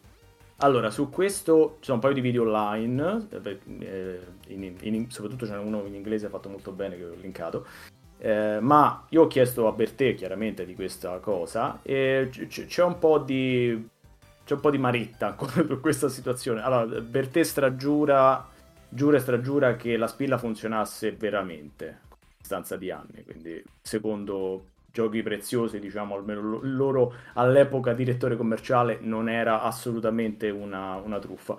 Ciò nonostante sono stati costretti a ritirarla dal mercato poco dopo eh, perché qualcuno, non Gig a quanto pare, ho chiesto a Gig, ma siete stati voi che avete chiesto Sonic Badge? Ho detto di no, eh, però insomma qualcuno ha detto che era una pubblicità ingannevole e quindi sono stati costretti a ritirarla poco dopo, quindi qualcosa di strano c'è, ecco, perché se avesse funzionato così bene potevi tenerla, insomma, diceva, pubblicità ingannevole, non è vero, ti porto in tribunale, eccetera. Invece, dopo 3-4 mesi sono subito sparita dal commercio, mm, non lo so, qualche dubbietto me lo fa venire, però la, tutta la verità temo non la sapremo. Allora, a me mi ha fatto sorridere quando hai detto che andava indossata, no? Perché chiaramente te la devi puntare sulla maglietta, perché se la lasciavi appoggiata su un tavolo forse non funzionava, boh, vabbè. E però, allora, eh, trovo anche un po' assurdo il bambino che c'è, c'ha questa spilla che suona e immediatamente deve chiamare eh, la giochi preziosi per dire guarda che ho vinto, ma perché come facevi a dimostrare che avevi vinto? Dovevi fare sentire la musica di, di Sonic Badge attraverso il telefono, cioè è, è, un po' tricky, no? Penso poi dovevi mandare la spilla comunque a giochi preziosi, eh? quindi comunque c'era un loro controllo postumo, immagino avranno avuto, mi auguro, dei quelli seriali insomma da controllare per vedere che avessi vinto. Questo passaggio in effetti non l'ho non l'ho chiesto a Bertè, però insomma immagino che ci, ci fosse, almeno la parte finale fosse, de, della cosa fosse reale, insomma, nonostante quella intermedia del Sonic che riceve le onde dal tuo TV è un po' discutibile. Mm, sì, magari speriamo almeno quella finale funzionasse, non lo so. Ah, ma più che altro... onde sarebbero state quelle che buttavano la, fuori dalla televisione? Cioè, proprio, cosa c'era un emettitore, ma non è no, ma onde sonore eh, forse una qualche frequenza sì, è presente tipo i cani che uh, sentono le frequenze che le, gli umani non ascoltano non so, però io, io no? ricordo io ricordo che avevamo fatto un altro nostro podcast di Game Source, Sourcecast, e avevamo invitato il Dottor Game uh, come ospite. E avevamo parlato appunto del Sonic Badge e aveva detto che era una scammata incredibile perché tipo addirittura l'avevano aperto e, e cioè non c'era niente, niente, più che proprio un paio di una, c'era una piletta e un paio di cose che forse a random faceva accendere il, il, gli occhietti di, di Sonic ma, ma, era una cosa una tantum cioè non era dovuta al a, quello emesso dalla televisione, poteva succedere in qualsiasi momento, ma questo io lascio lì, ti dico quello che avevano detto, alle, avevamo parlato appunto all'epoca con, con, il Dottor Game su, su Sourcecast. E, ma... e, mi sembrava una cosa abbastanza plausibile che fossero quelle cose un po' borderline di quegli anni, eh, come hai detto tu giustamente, poi le hanno fatto sparire dalla, dalla circolazione, tanto per fare marketing e che fosse davvero una su 100.000 si illuminava così a cazzi suoi e allora uh, eh, perché non, non, riesco poi io non sono un tecnico particolare però non riesco a vedere come potessero davvero neanche loro non ti preoccupare eh, infatti, un impulso di Magia. qualsiasi genere. Ma io un pensiero me lo sono fatto comunque si parla di, di elettronica anche se piccolissima quindi probabilmente quelle che uh, riuscivano a ricevere tale frequenza avevano effettivamente un ricevitore, mentre le altre no. Quindi secondo me bastava vedere il circuito. Il punto è che negli anni 90, cioè gli emettitori non c'avevano, sia gli emettitori che i ricevitori non c'avevano questa grande performance, quindi quanto poteva raccogliere le onde radio o audio dalla, dalla televisione. Assurdo, quasi impossibile direi quasi magia. Eh, ma poi io mi ricordo che tipo a volte io guardavo Bim Bum Bam a casa dei miei nonni. Quasi magia, la... Sonic. esatto. la tv in bianco e nero avevano ancora, cioè belle stelle. Cioè, no, come facevi a... Un minimo... Bu- Matteo, eh, ho trovato su eBay un Sonic Badge che già, tra l'altro, Damiano tu ne hai uno? Vincente. No, però so che ce ne sono parecchi perché hanno tipo trovato sì. un magazzino pieno. Quindi... Ah, fantastico.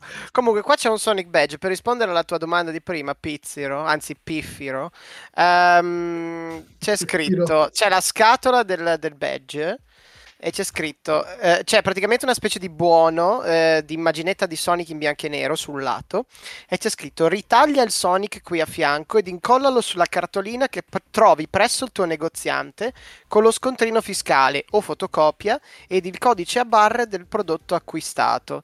Quindi praticamente tu mh, dovevi dimostrare che avevi ottenuto il badge tramite uno specifico uh, oggetto. E evidentemente loro avevano la lista di questo codice a barre ha legato il Sonic Badge che eh, vincerà. Sì. quindi se gli arrivava la lettera con praticamente la prova d'acquisto non gli arrivava cioè insomma dopo gli avrebbero mandato le cose quindi il badge evidentemente probabilmente a quel punto te lo tenevi e, ehm, e tu inviavi questo, praticamente questa lettera eh, alla giochi preziosi o chi per loro e ti avrebbero rimandati indietro i premi. Insomma. Ok, però qua poi c'è sempre l'enigma se effettivamente alcuni di questi Sonic Badge avrebbero potuto suonare, perché magari se non suonava a eh, te certo, neanche ti certo. veniva in mente di mandare la cartolina, perché tanto dicevi non ho vinto No, no, no, però, però, insomma non è che dovevi mandarglielo dicendo guarda suona, eh, sì, sì, sì, loro evidentemente li avevano legati a un determinato prodotto specifico proprio a un singolo, una singola cartuccia dicendo chi comprerà Sonic 3 eh, a pizzichettone eh, nel negozio, no, comprerà questo Sonic 3 eh, sarà la persona che vince. E se magari tipo glielo mandavi, ma avevi scritto il nome di un prodotto sbagliato perché avevi fregato Sonic Badge all'amico, insomma, non, non combaciavano e quindi non ti mandavano il premio. Boh, sembra complicatissimo comunque. Sì, diciamo che la, la, cosa che stupisce più che altro non è il fatto se potesse funzionare o meno, perché poteva funzionare teoricamente, anche, anche all'epoca pure, insomma, con le diverse complicazioni del 92. Ma più che altro il fatto che comunque era una promozione molto costosa e molto barocca come hai testé descritto. Quindi eh, uno si chiede, vabbè, giochi preziosi, ma, ma, perché tutte queste complicazioni? Però in effetti era quello il bello dell'epoca, cioè Preziosi stava spendendo una barca di soldi per promuovere Siga, eh, tant'è ricordiamo anche la sua sponsorizzazione di USA Today, che è la famosa trasmissione che eh, condotta dal buon Gallarini prima e poi da, da altri dopo. Tant'è che infatti da lì poi viene il famoso cartone di Sonic, su cui ho scritto anche un, un, articolo dedicato su Time Extension, perché è il primo spot, almeno in Occidente, la prima volta che vediamo Sonic animato, eh, fatto proprio con due soldi, chiaramente dal, da Riccardo Mazzola, eh, spero ho detto bene il nome, eh, però insomma, fatta veramente, Mazzoli, pardon, eh, fatto da Riccardo Mazzoli e con, senza materiali di Sonic, di Siga, senza niente, cioè proprio visto dalla copertina, ritagliato, animato alla bella e meglio, cioè chiaramente ah. parliamo proprio di cose pionieristiche di preziosi che comunque veramente ci credeva davvero tanto in Siga, infatti poi la cosa triste è stata quando ha smesso di crederci. Io se penso adesso, quando mi capita di avere a che fare con il Sonic Team, eh, i, gli ostacoli che devo saltare sul posto di lavoro per fare cose e quindi poi ho preso facciamo un, facciamo un cartone così di Sonic in Italia. Non c'è problema. Eh, ecco aspetta hai tirato fuori uno degli argomenti che ancora mi riempie di perplessità. Il, car- il primo cartone di Sonic. Allora famoso quello che è conosciuto in America come Sonic Sat.I.M. perché andava ovviamente Saturday Morning Cartoons. Eh, in Italia allora questo cartone è stato coprodotto da Rete Italia, quindi è stato coprodotto da Berlusconi. Niente cocò di meno che quindi lo stesso dietro professione vacanze, eccetera, eccetera. E io più volte ho detto, ma possibile che non c'è un collegamento tra il primo cartone fatto dal buon Mazzoli di Sonic e questo cacchio di cartone, eh, insomma, episodi che poi hanno mandato in onda? Io non ho mai, sono mai riuscito a rispondere. Mm. No, però Oh, eh, mi sembra talmente strano ed è possibile che non c'è nessun, cioè nessuno che ha visto a Red Italia ha detto oh caspita questo Sonic a cartoon che abbiamo fatto per questo spot orrendo mi piace facciamone una serie che poi vendiamo in America mi sembra così strano che questo non sia avvenuto, però vabbè, ok. Non sono riuscito a parlare a nessuno all'epoca di Fininvestor d'Italia purtroppo per appurare questa cosa. Ma ancora peggio è il fatto che io sono abbastanza certo, 80% per carità, che il cartone di Sonic in Italia sia andato in onda una volta, almeno all'epoca, poi magari ne hanno date repliche tanti anni dopo, ma è proprio sparito dalla circolazione. Io infatti non me lo ricordo assolutamente, né ho mai incontrato qualcuno che l'abbia visto, quindi deduco che se è passato una volta, sarà passato una volta solo nel 93 all'epoca. Ah, e... no, ok. No, quello, sì, sì. Doppiato tra l'altro da buon Pietro Baldi, che saluto, ciao Pietro. Eh, ci ho parlato tante volte, gli ho rotto le scatole. E, ehm, e appunto uno si chiede, ma cazzarola, cioè Red Italia produce un cartone di Sonic apposta, eh, cioè Preziosi, che sappiamo amicone di Berlusconi all'epoca, eh, che c'ha Siga, eh, c'è USA Today, c'è questo e quest'altro, e il cartone di Sonic lo mando in onda una volta e poi sparisce nel nulla. Cioè, suc- secondo me è successo qualcosa, ma santo Dio non sono ancora riuscito a darmi una spiegazione. Se qual- c'è qualcuno in ascolto che conosce qualcuno affine, investe media, non lo so Datemi una mano, ragazzi, perché questo è veramente l'ultimo grande quesito che mi rimane. Voglio sapere che cazzarola è successo con quel benedetto cartone di Sonic del 93. Perché qualcosa deve essere successo. Perché non è possibile che tu produci un cartone, spendi soldi e poi, pum, sparisce nel nulla e continui a fare le repliche di quasi magia giorni dopo mille anni. Insomma per quanto essere un meritate, mistero... eh, meritate. Meritate, sì, sì, voglio bene a Quasi Magia Johnny, ci mancherebbe, è stato, insomma, i primi bollenti spiriti sono venuti tramite Quasi Magia Johnny. Però, santo Dio, io il cartone di Sonic me lo sarei visto immediatamente all'epoca. Il fatto che non sono riuscito a vederlo perché qualcuno a Fininvest ha deciso, basta, no, no, questo non lo mandiamo più, mi riempie di disgusto e apprensione ogni dì. Vabbè, scusate, richiudo. no, no, volevo dire una, una scemenza anch'io, eh, potrebbe essere un mistero pari quasi al rapimento di One, o magari sono collegati. È vero, il rapimento di One. Verissimo. Che scemo. Invece che il mostro di Firenze c'è il mostro di Fininvest che, che, che faceva tutte queste cose. Però effettivamente cioè, ha, ha, veramente poco senso, cioè, pensandoci perché non... Cioè, dopo l'investimento non sfruttare ancora il marchio sulle proprie reti televisive perché? Marchio cioè, forte tra l'altro eh, non... Vabbè. strano eh. aveva la sigla di Cristina D'Avena il cartone di Sonic yes anche quella sigla tra l'altro sparita cioè sparita del nulla relativamente perché vabbè, la troviamo su YouTube eccetera però sicuramente non si tratta di una canzone de... cioè, anche i grandi fan di Cristina D'Avena gli dici come faceva la sigla di Sonic? Boh. Quindi, sì sì. Sì ah, infatti, veramente sì, un mistero adesso io sì, anche durante i concerti, perché adesso poi ne fa tanti, Cristina. Sì, cioè... sì, ma mai ritirata zero. fuori, penso, tranquillamente. Ah, sì, è veramente un mistero. Che cosa sia successo? Poi, insomma, ok, non era un cartone splendido, per carità di Dio, nessuno lo afferma, ma insomma, non era neanche così terribile da dire, oddio, dobbiamo nasconderlo, insomma. Eh, Berlusconi ha fatto ben di peggio, che ha mandato in replica in continuazione, quindi, tanto Dio, insomma, Sonic a cartoni non era così terrificante. Ma... Sì, sì, sì. Che vi devo dire? Non, non lo so. Spero di prima, prima di morire di saperne qualcosa. Ma ti volevo chiedere un'altra cosa. Uno dei grandissimi brand, uno dei grandissimi personaggi che eh, ha contribuito al successo di Mega Drive è stato eh, Michael Jackson. Yes. Tu sei venuto a sapere qualche aneddoto riguardo a Moonwalk? Uh, Vabbè, quello non tanto, anche perché poi alla fine eh, è stato abbastanza esplorato. Diciamo che poi il rapporto Siga-Michael Jackson è, molto interessante perché è molto luce e ombre. Forse potremmo dire un po' come tutto quel che riguarda Jackson, almeno da un certo punto in poi della sua vita. Però ecco, ehm, è bello questo fascino che aveva Jackson per tutto quello che era Siga. Quindi praticamente prima questa eh, collaborazione per un arcade game che era Moonwalker, appunto che beh, non era neanche questo granché onestamente, e, e, poi ritrasformata, ripresa la stessa idea, ritrasformata per un gioco su, su Sega, comunque molto meglio, almeno per me, del, dell'originale arcade, poi insomma con tutte le sue classiche musiche eh, rifatte in maniera sorprendentemente decente, insomma, per un chip sonoro che spesso si è beccato giusti improperi, perché chiaramente non era suo, la più grande caratteristica del Mega Drive sicuramente. E quindi quello è, è, è, già insomma un primo passo interessante. Poi c'è tutta la famosa questione Sonic 3, di cui ho, ho parlato anche su multiplayer nella storia di Sonic che ho fatto. Eh, però insomma c'è questa famosa collaborazione che è stata confermata da Naka, credo alla fine ufficialmente l'anno scorso, un paio d'anni fa, cioè proprio recentissimamente, cioè per tipo 20 anni, quasi 30, è continuati. Ma Michael Jackson ha veramente collaborato a Sonic 3 o no? Sì, no, sì, no. Ma come Stranger in Moscow è uguale a una canzone di Sonic 3?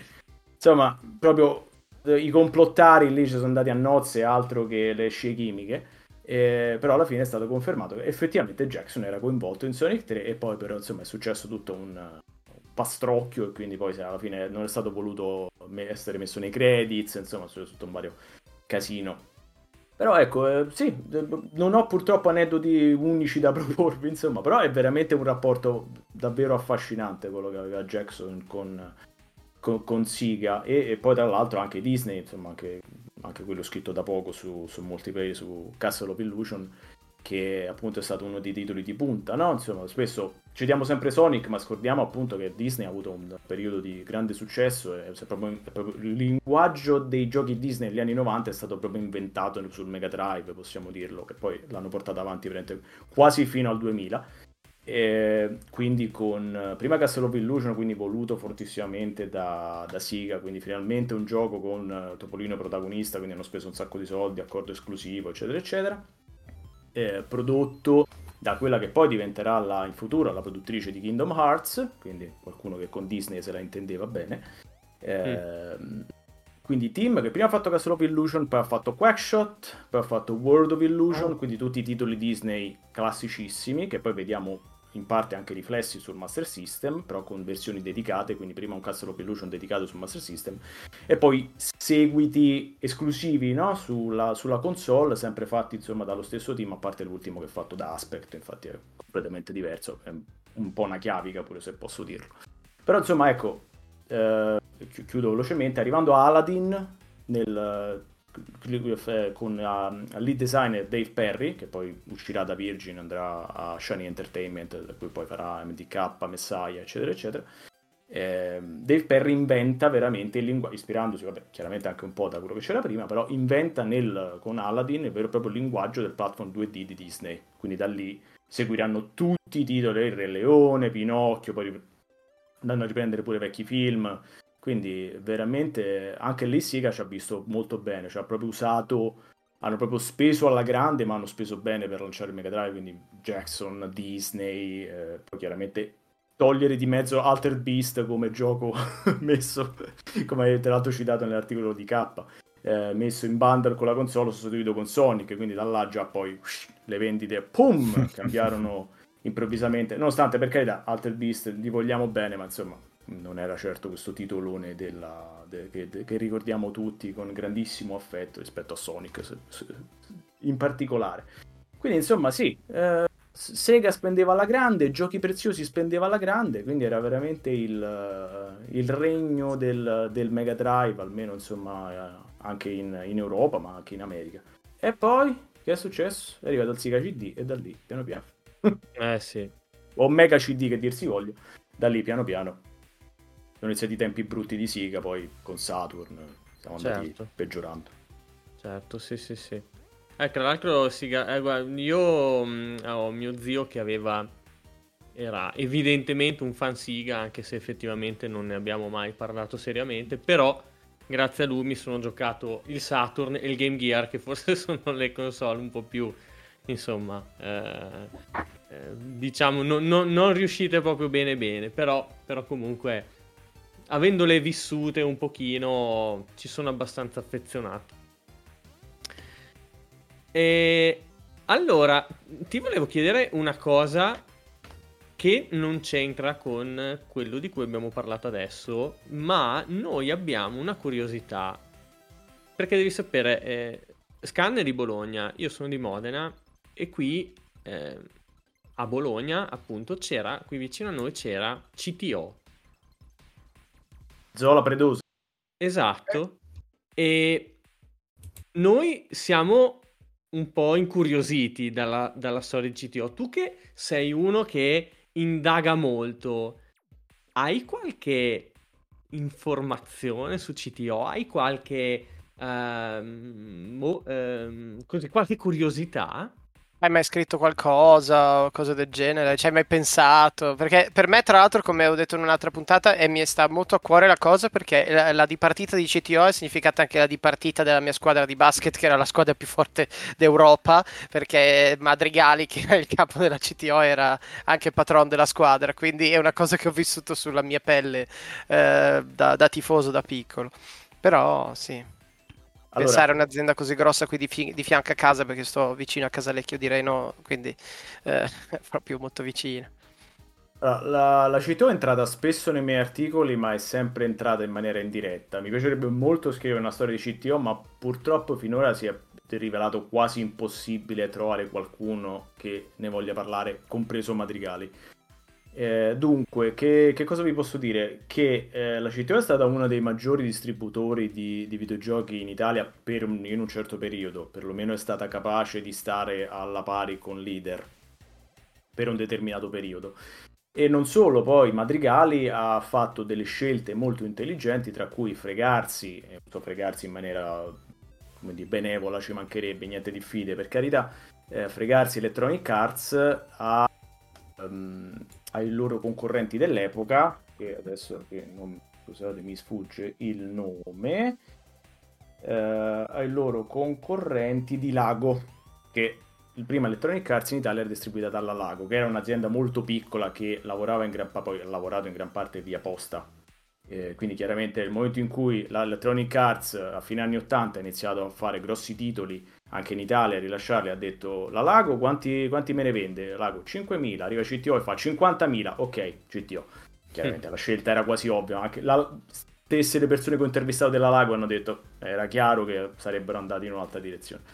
Eh, quindi ha accaparrato questi marchi molto forti e poi nel momento in cui ha preso LucasArts è nata poi secondo me vera e propria in Italia la mania LucasArts. C'era anche prima, per carità, ci mancherebbe, non è che sia stata responsabilità di CTO al 100%. Però secondo me ha contribuito molto col fatto anche che poi la CTO è stata tra le prime aziende a iniziare poi tutto un discorso di eh, non solo adattamenti più o meno buoni, poi vabbè, quello ne possiamo discutere fino a st- stanotte a luna, eh, però insomma anche di doppiaggi fatti bene, per l'epoca. Infatti, quelli ne ho parlato molto spesso di CTO per un lungo articolo su, sul blog Doppiaggi Italioti, su cui ho intervistato me- mezzo mondo di doppiatori, direttori del doppiaggio, Melazzi, Baldi, appunto Paolo Baldi, direttore scatto, eh, Monet, Claudio Moneta, che saluto, ciao Claudio, eccetera, eccetera. Insomma, vabbè, eh, quindi CTO effettivamente è stata eh, un'azienda molto molto importante. Eh, però diciamo i suoi concorrenti ma raramente hanno avuto parole particolarmente simpatiche nei confronti del... perché Madrigali era come dire un personaggio un po' difficile, me l'hanno descritto sempre come uno molto ruvido, molto diretto, un po' burbero come possiamo dire, quindi eh, insomma tutti quelli che ci hanno avuto a che fare non sono stati molto contenti negli anni. Eh. E, e, tra l'altro la cosa curiosa che vi posso dire è è su, proprio su LucasArts. Allora, LucasArts in Italia inizialmente era distribuita proprio da Leader, da, da John Holder, che è un'azienda appunto fondata da, da John Holder nel, inizio, negli anni 80 e John Holder aveva contatti con tantissimi publisher inglesi, perché è inglese, stavo dicendo era, poro John, no no, è inglese, quindi aveva contatti con riviste, tant'è che è lui che ha portato poi molte riviste importanti, tra cui The Games Machine in Italia e Zap è stato anche per, per merito suo che ha comprato i marchi, perché erano originalmente eh, riviste inglesi anch'esse. E, ehm, e appunto con LucasArts, eh, perché LucasArts è passata a CTO? Lui appunto questa cosa ancora un po' gli rode. Praticamente mi ha raccontato che eh, nel momento in cui stavano eh, traducendo Loom, eh, lui aveva a che fare con queste persone a LucasArts che si stavano eh, occupando della traduzione di questa avventura grafica e mi ha detto che l'implementazione andava molto per le lunghe, quindi non si, non, il leader non riceveva sti cacchio di cosi per testarli, queste versioni italiane per testarle. Quindi lui praticamente che ha fatto? Ha bypassato le persone che si occupavano della traduzione e è andato a lamentarsi direttamente dal capo della LucasArts all'epoca, che avevo anche il nome da qualche parte, ma adesso non lo trovo. Però, però anche provato a intervistarlo, ma non mi ha dato il ben servito. Ehm, e a quanto pare la lamentela, invece di produrre risultati positivi, ha prodotto che LucasArts è andata a CTO. non gli hanno mai risposto. Cioè, John Holder se la metà ha detto, vabbè, a Loom quando me lo date? E hanno detto, vabbè, e noi andiamo da CTO, vai mm. a quel paese. Tant'è infatti che poi questa è la famosa risposta al perché Loom è l'unica avventura grafica della LucasArts più o meno, insomma, quelle famose, diciamo, del periodo famoso, che non ha mai ricevuto una versione italiana ufficiale, mm. perché è caduta praticamente tra le pieghe di questo accordo che è andato male tra eh, CTO. Quindi CTO è arrivato troppo tardi per Loom perché ormai era già vecchio e leader ha perso l'accordo e quindi Loom in Italia non è mai uscito ufficialmente. Quindi, purtroppo, una delle, secondo me, una delle migliori avventure di LucasArts, quella più strana, alternativa, quella forse anche più moderna, purtroppo è finita male. Quindi, questa diciamo una piccola curiosità vi posso dire su, su, su CTO e un po' questi rapporti strani che aveva.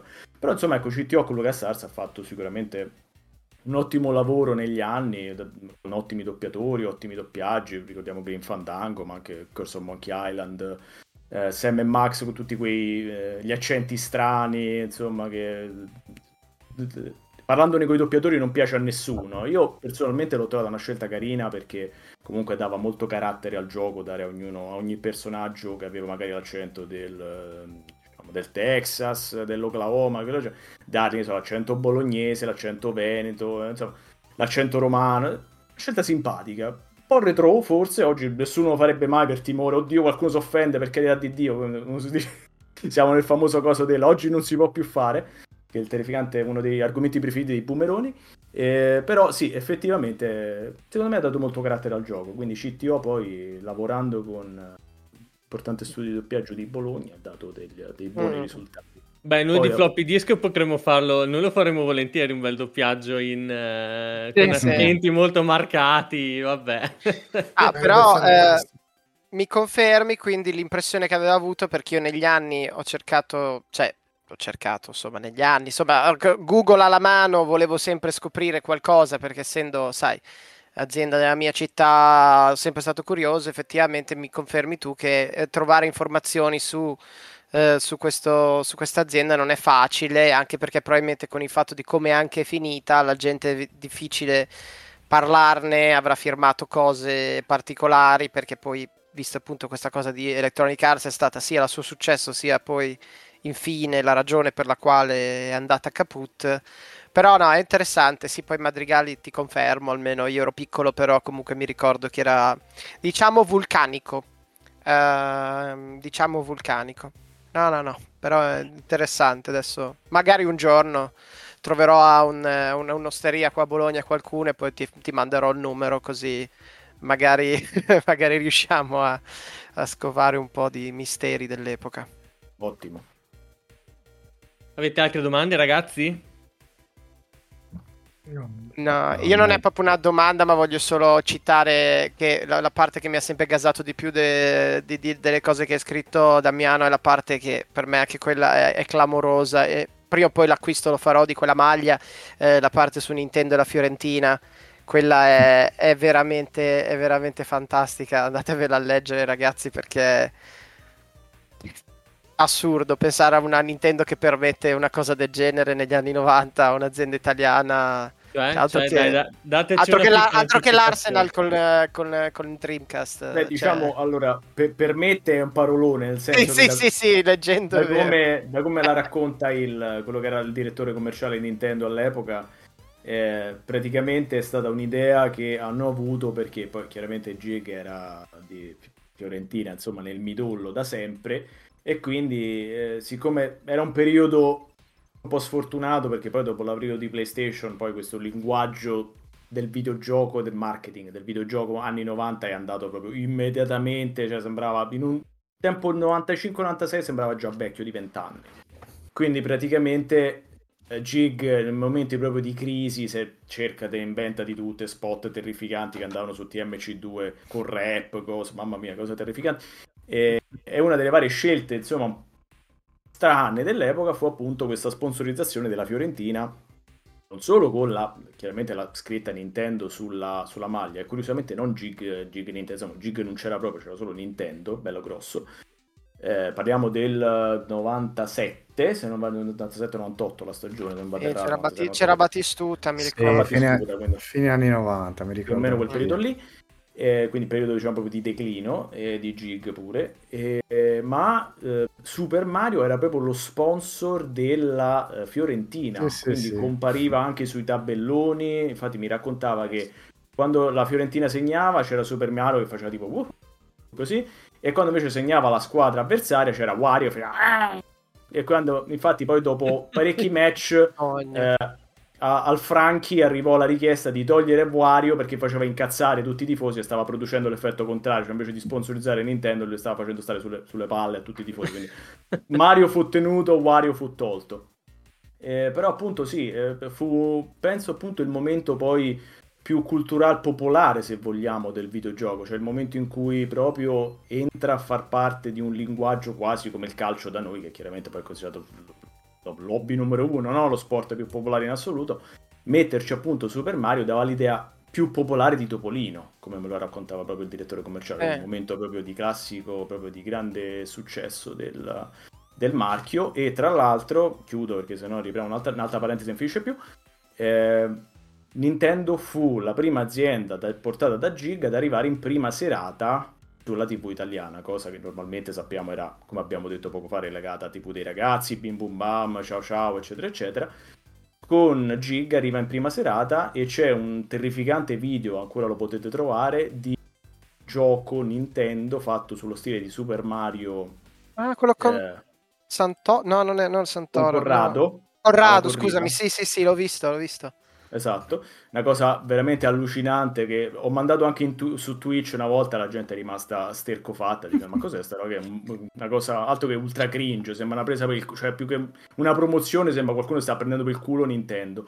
Sì, praticamente c'è sto tizio che salta con gli effetti sonori di Super Mario, sta cosa fatta tipo, tipo, l'ora di educazione fisica alle medie, con tutti questi cosi, con l- ah, i vari oh, pezzi della, del livello di Super Mario, con le tartarughine, eh. però con tutti i materassini su cui questo tizio pa- salta, dà un pugno a un block con il punto interrogativo, insomma, una cosa veramente... Promozione patetica. di Super Mario World. Proprio Super Mario World, sì, esatto. Quindi, vabbè, al di là della qualità, possiamo dire che quello è stato il primo momento in cui da noi i videogiochi si sono visti in prima serata sulla, sulla TV, almeno come vero e proprio marketing. Poi magari erano già arrivati prima, non lo so. No, ormai non dico più la prima volta perché sennò arriverà sicuramente qualcuno a dire ah! Quindi vabbè, non lo dico più. Fantastico. Ok, ok. Allora io direi che eh, possiamo andare a Mm, insomma, a chiudere questa puntata, Damiano, è stato un grande piacere, veramente. Ehm, ci hai dato delle informazioni super interessanti. Vuoi lasciare i tuoi riferimenti così magari i nostri ascoltatori possano seguirti? Sì, allora, come detto più volte, eh, potete trovarmi, potete trovare il blog genesistemple.com che è sia in inglese che in italiano, quindi se sulla paginetta iniziale quello italiano è un po' povero, ok, però abbiamo già spiegato perché. Sulla pagina iniziale prendete la bandierina, potete trovare le altre versioni degli articoli, lo dico perché poi ogni tanto o uno entra direttamente su quello inglese e quello italiano dice ma c'è niente in sto blog, o uno entra in quello inglese e dice ma quelli italiani dove sta? Quindi ve lo dico, cliccate la bandierina e li trovate. Eh, più se volete supportare il blog che fa molto piacere vi leggete tutta una serie di articoli inediti che ancora non sono dati da nessuna parte. Più mi potete, eh, potete usare la frusta di Castlevania per decidere voi cosa mi fate scrivere quindi insomma un grande piacere sadico. Eh, patreon.com Genesis Temple se volete supportare le ricerche. E poi vabbè mi trovate come detto su tanti uh, siti tra cui quello sicuramente più facile ricordare è multiplayer e infine, se volete sentire le chiacchiere cinematografiche, quindi io che parlo di nuovo di Jerry Calà e ah, infilo spesso anche curiosità videoludiche per quanto possibile, eh, gli Aggiusta Film trovate su Spotify, YouTube e tutti i peggiori posti di spaccio dei podcast. Ok, ok, perfetto. Mm, chiaramente tutti questi link tutti questi riferimenti li metteremo in descrizione di episodio. Grazie Mirko, grazie Marco, grazie Scanna, grazie Luis e soprattutto grazie a Damiano Gerli per essere stato con noi e per eh, insomma averci regalato una puntata molto interessante, avere eh, festeggiato con noi i 35 anni del, mm, ehm, del Genesis. Noi ragazzi ci torniamo a sentire la settimana prossima. Un saluto, un abbraccio e keep on retro gaming. Keep on retro gaming. Spallo di Nintendo. Molto bene. Stavo, Stavo cercando di farmi venire in mente la pubblicità di Giovanni. Ah, tutto il resto è game over, diceva. Non è venuto in tempo, vabbè. Se stavo ancora registrando, mettila. Tutto il resto è game over. Non è venuto in mente. Non posso rimane. Libidine. Cazzo, non abbiamo detto libidine neanche una volta. Eh, È Libidine. vero. perché l'abbiamo detto troppe volte la settimana scorsa, noi è... Doppia libidine. Sì, sì.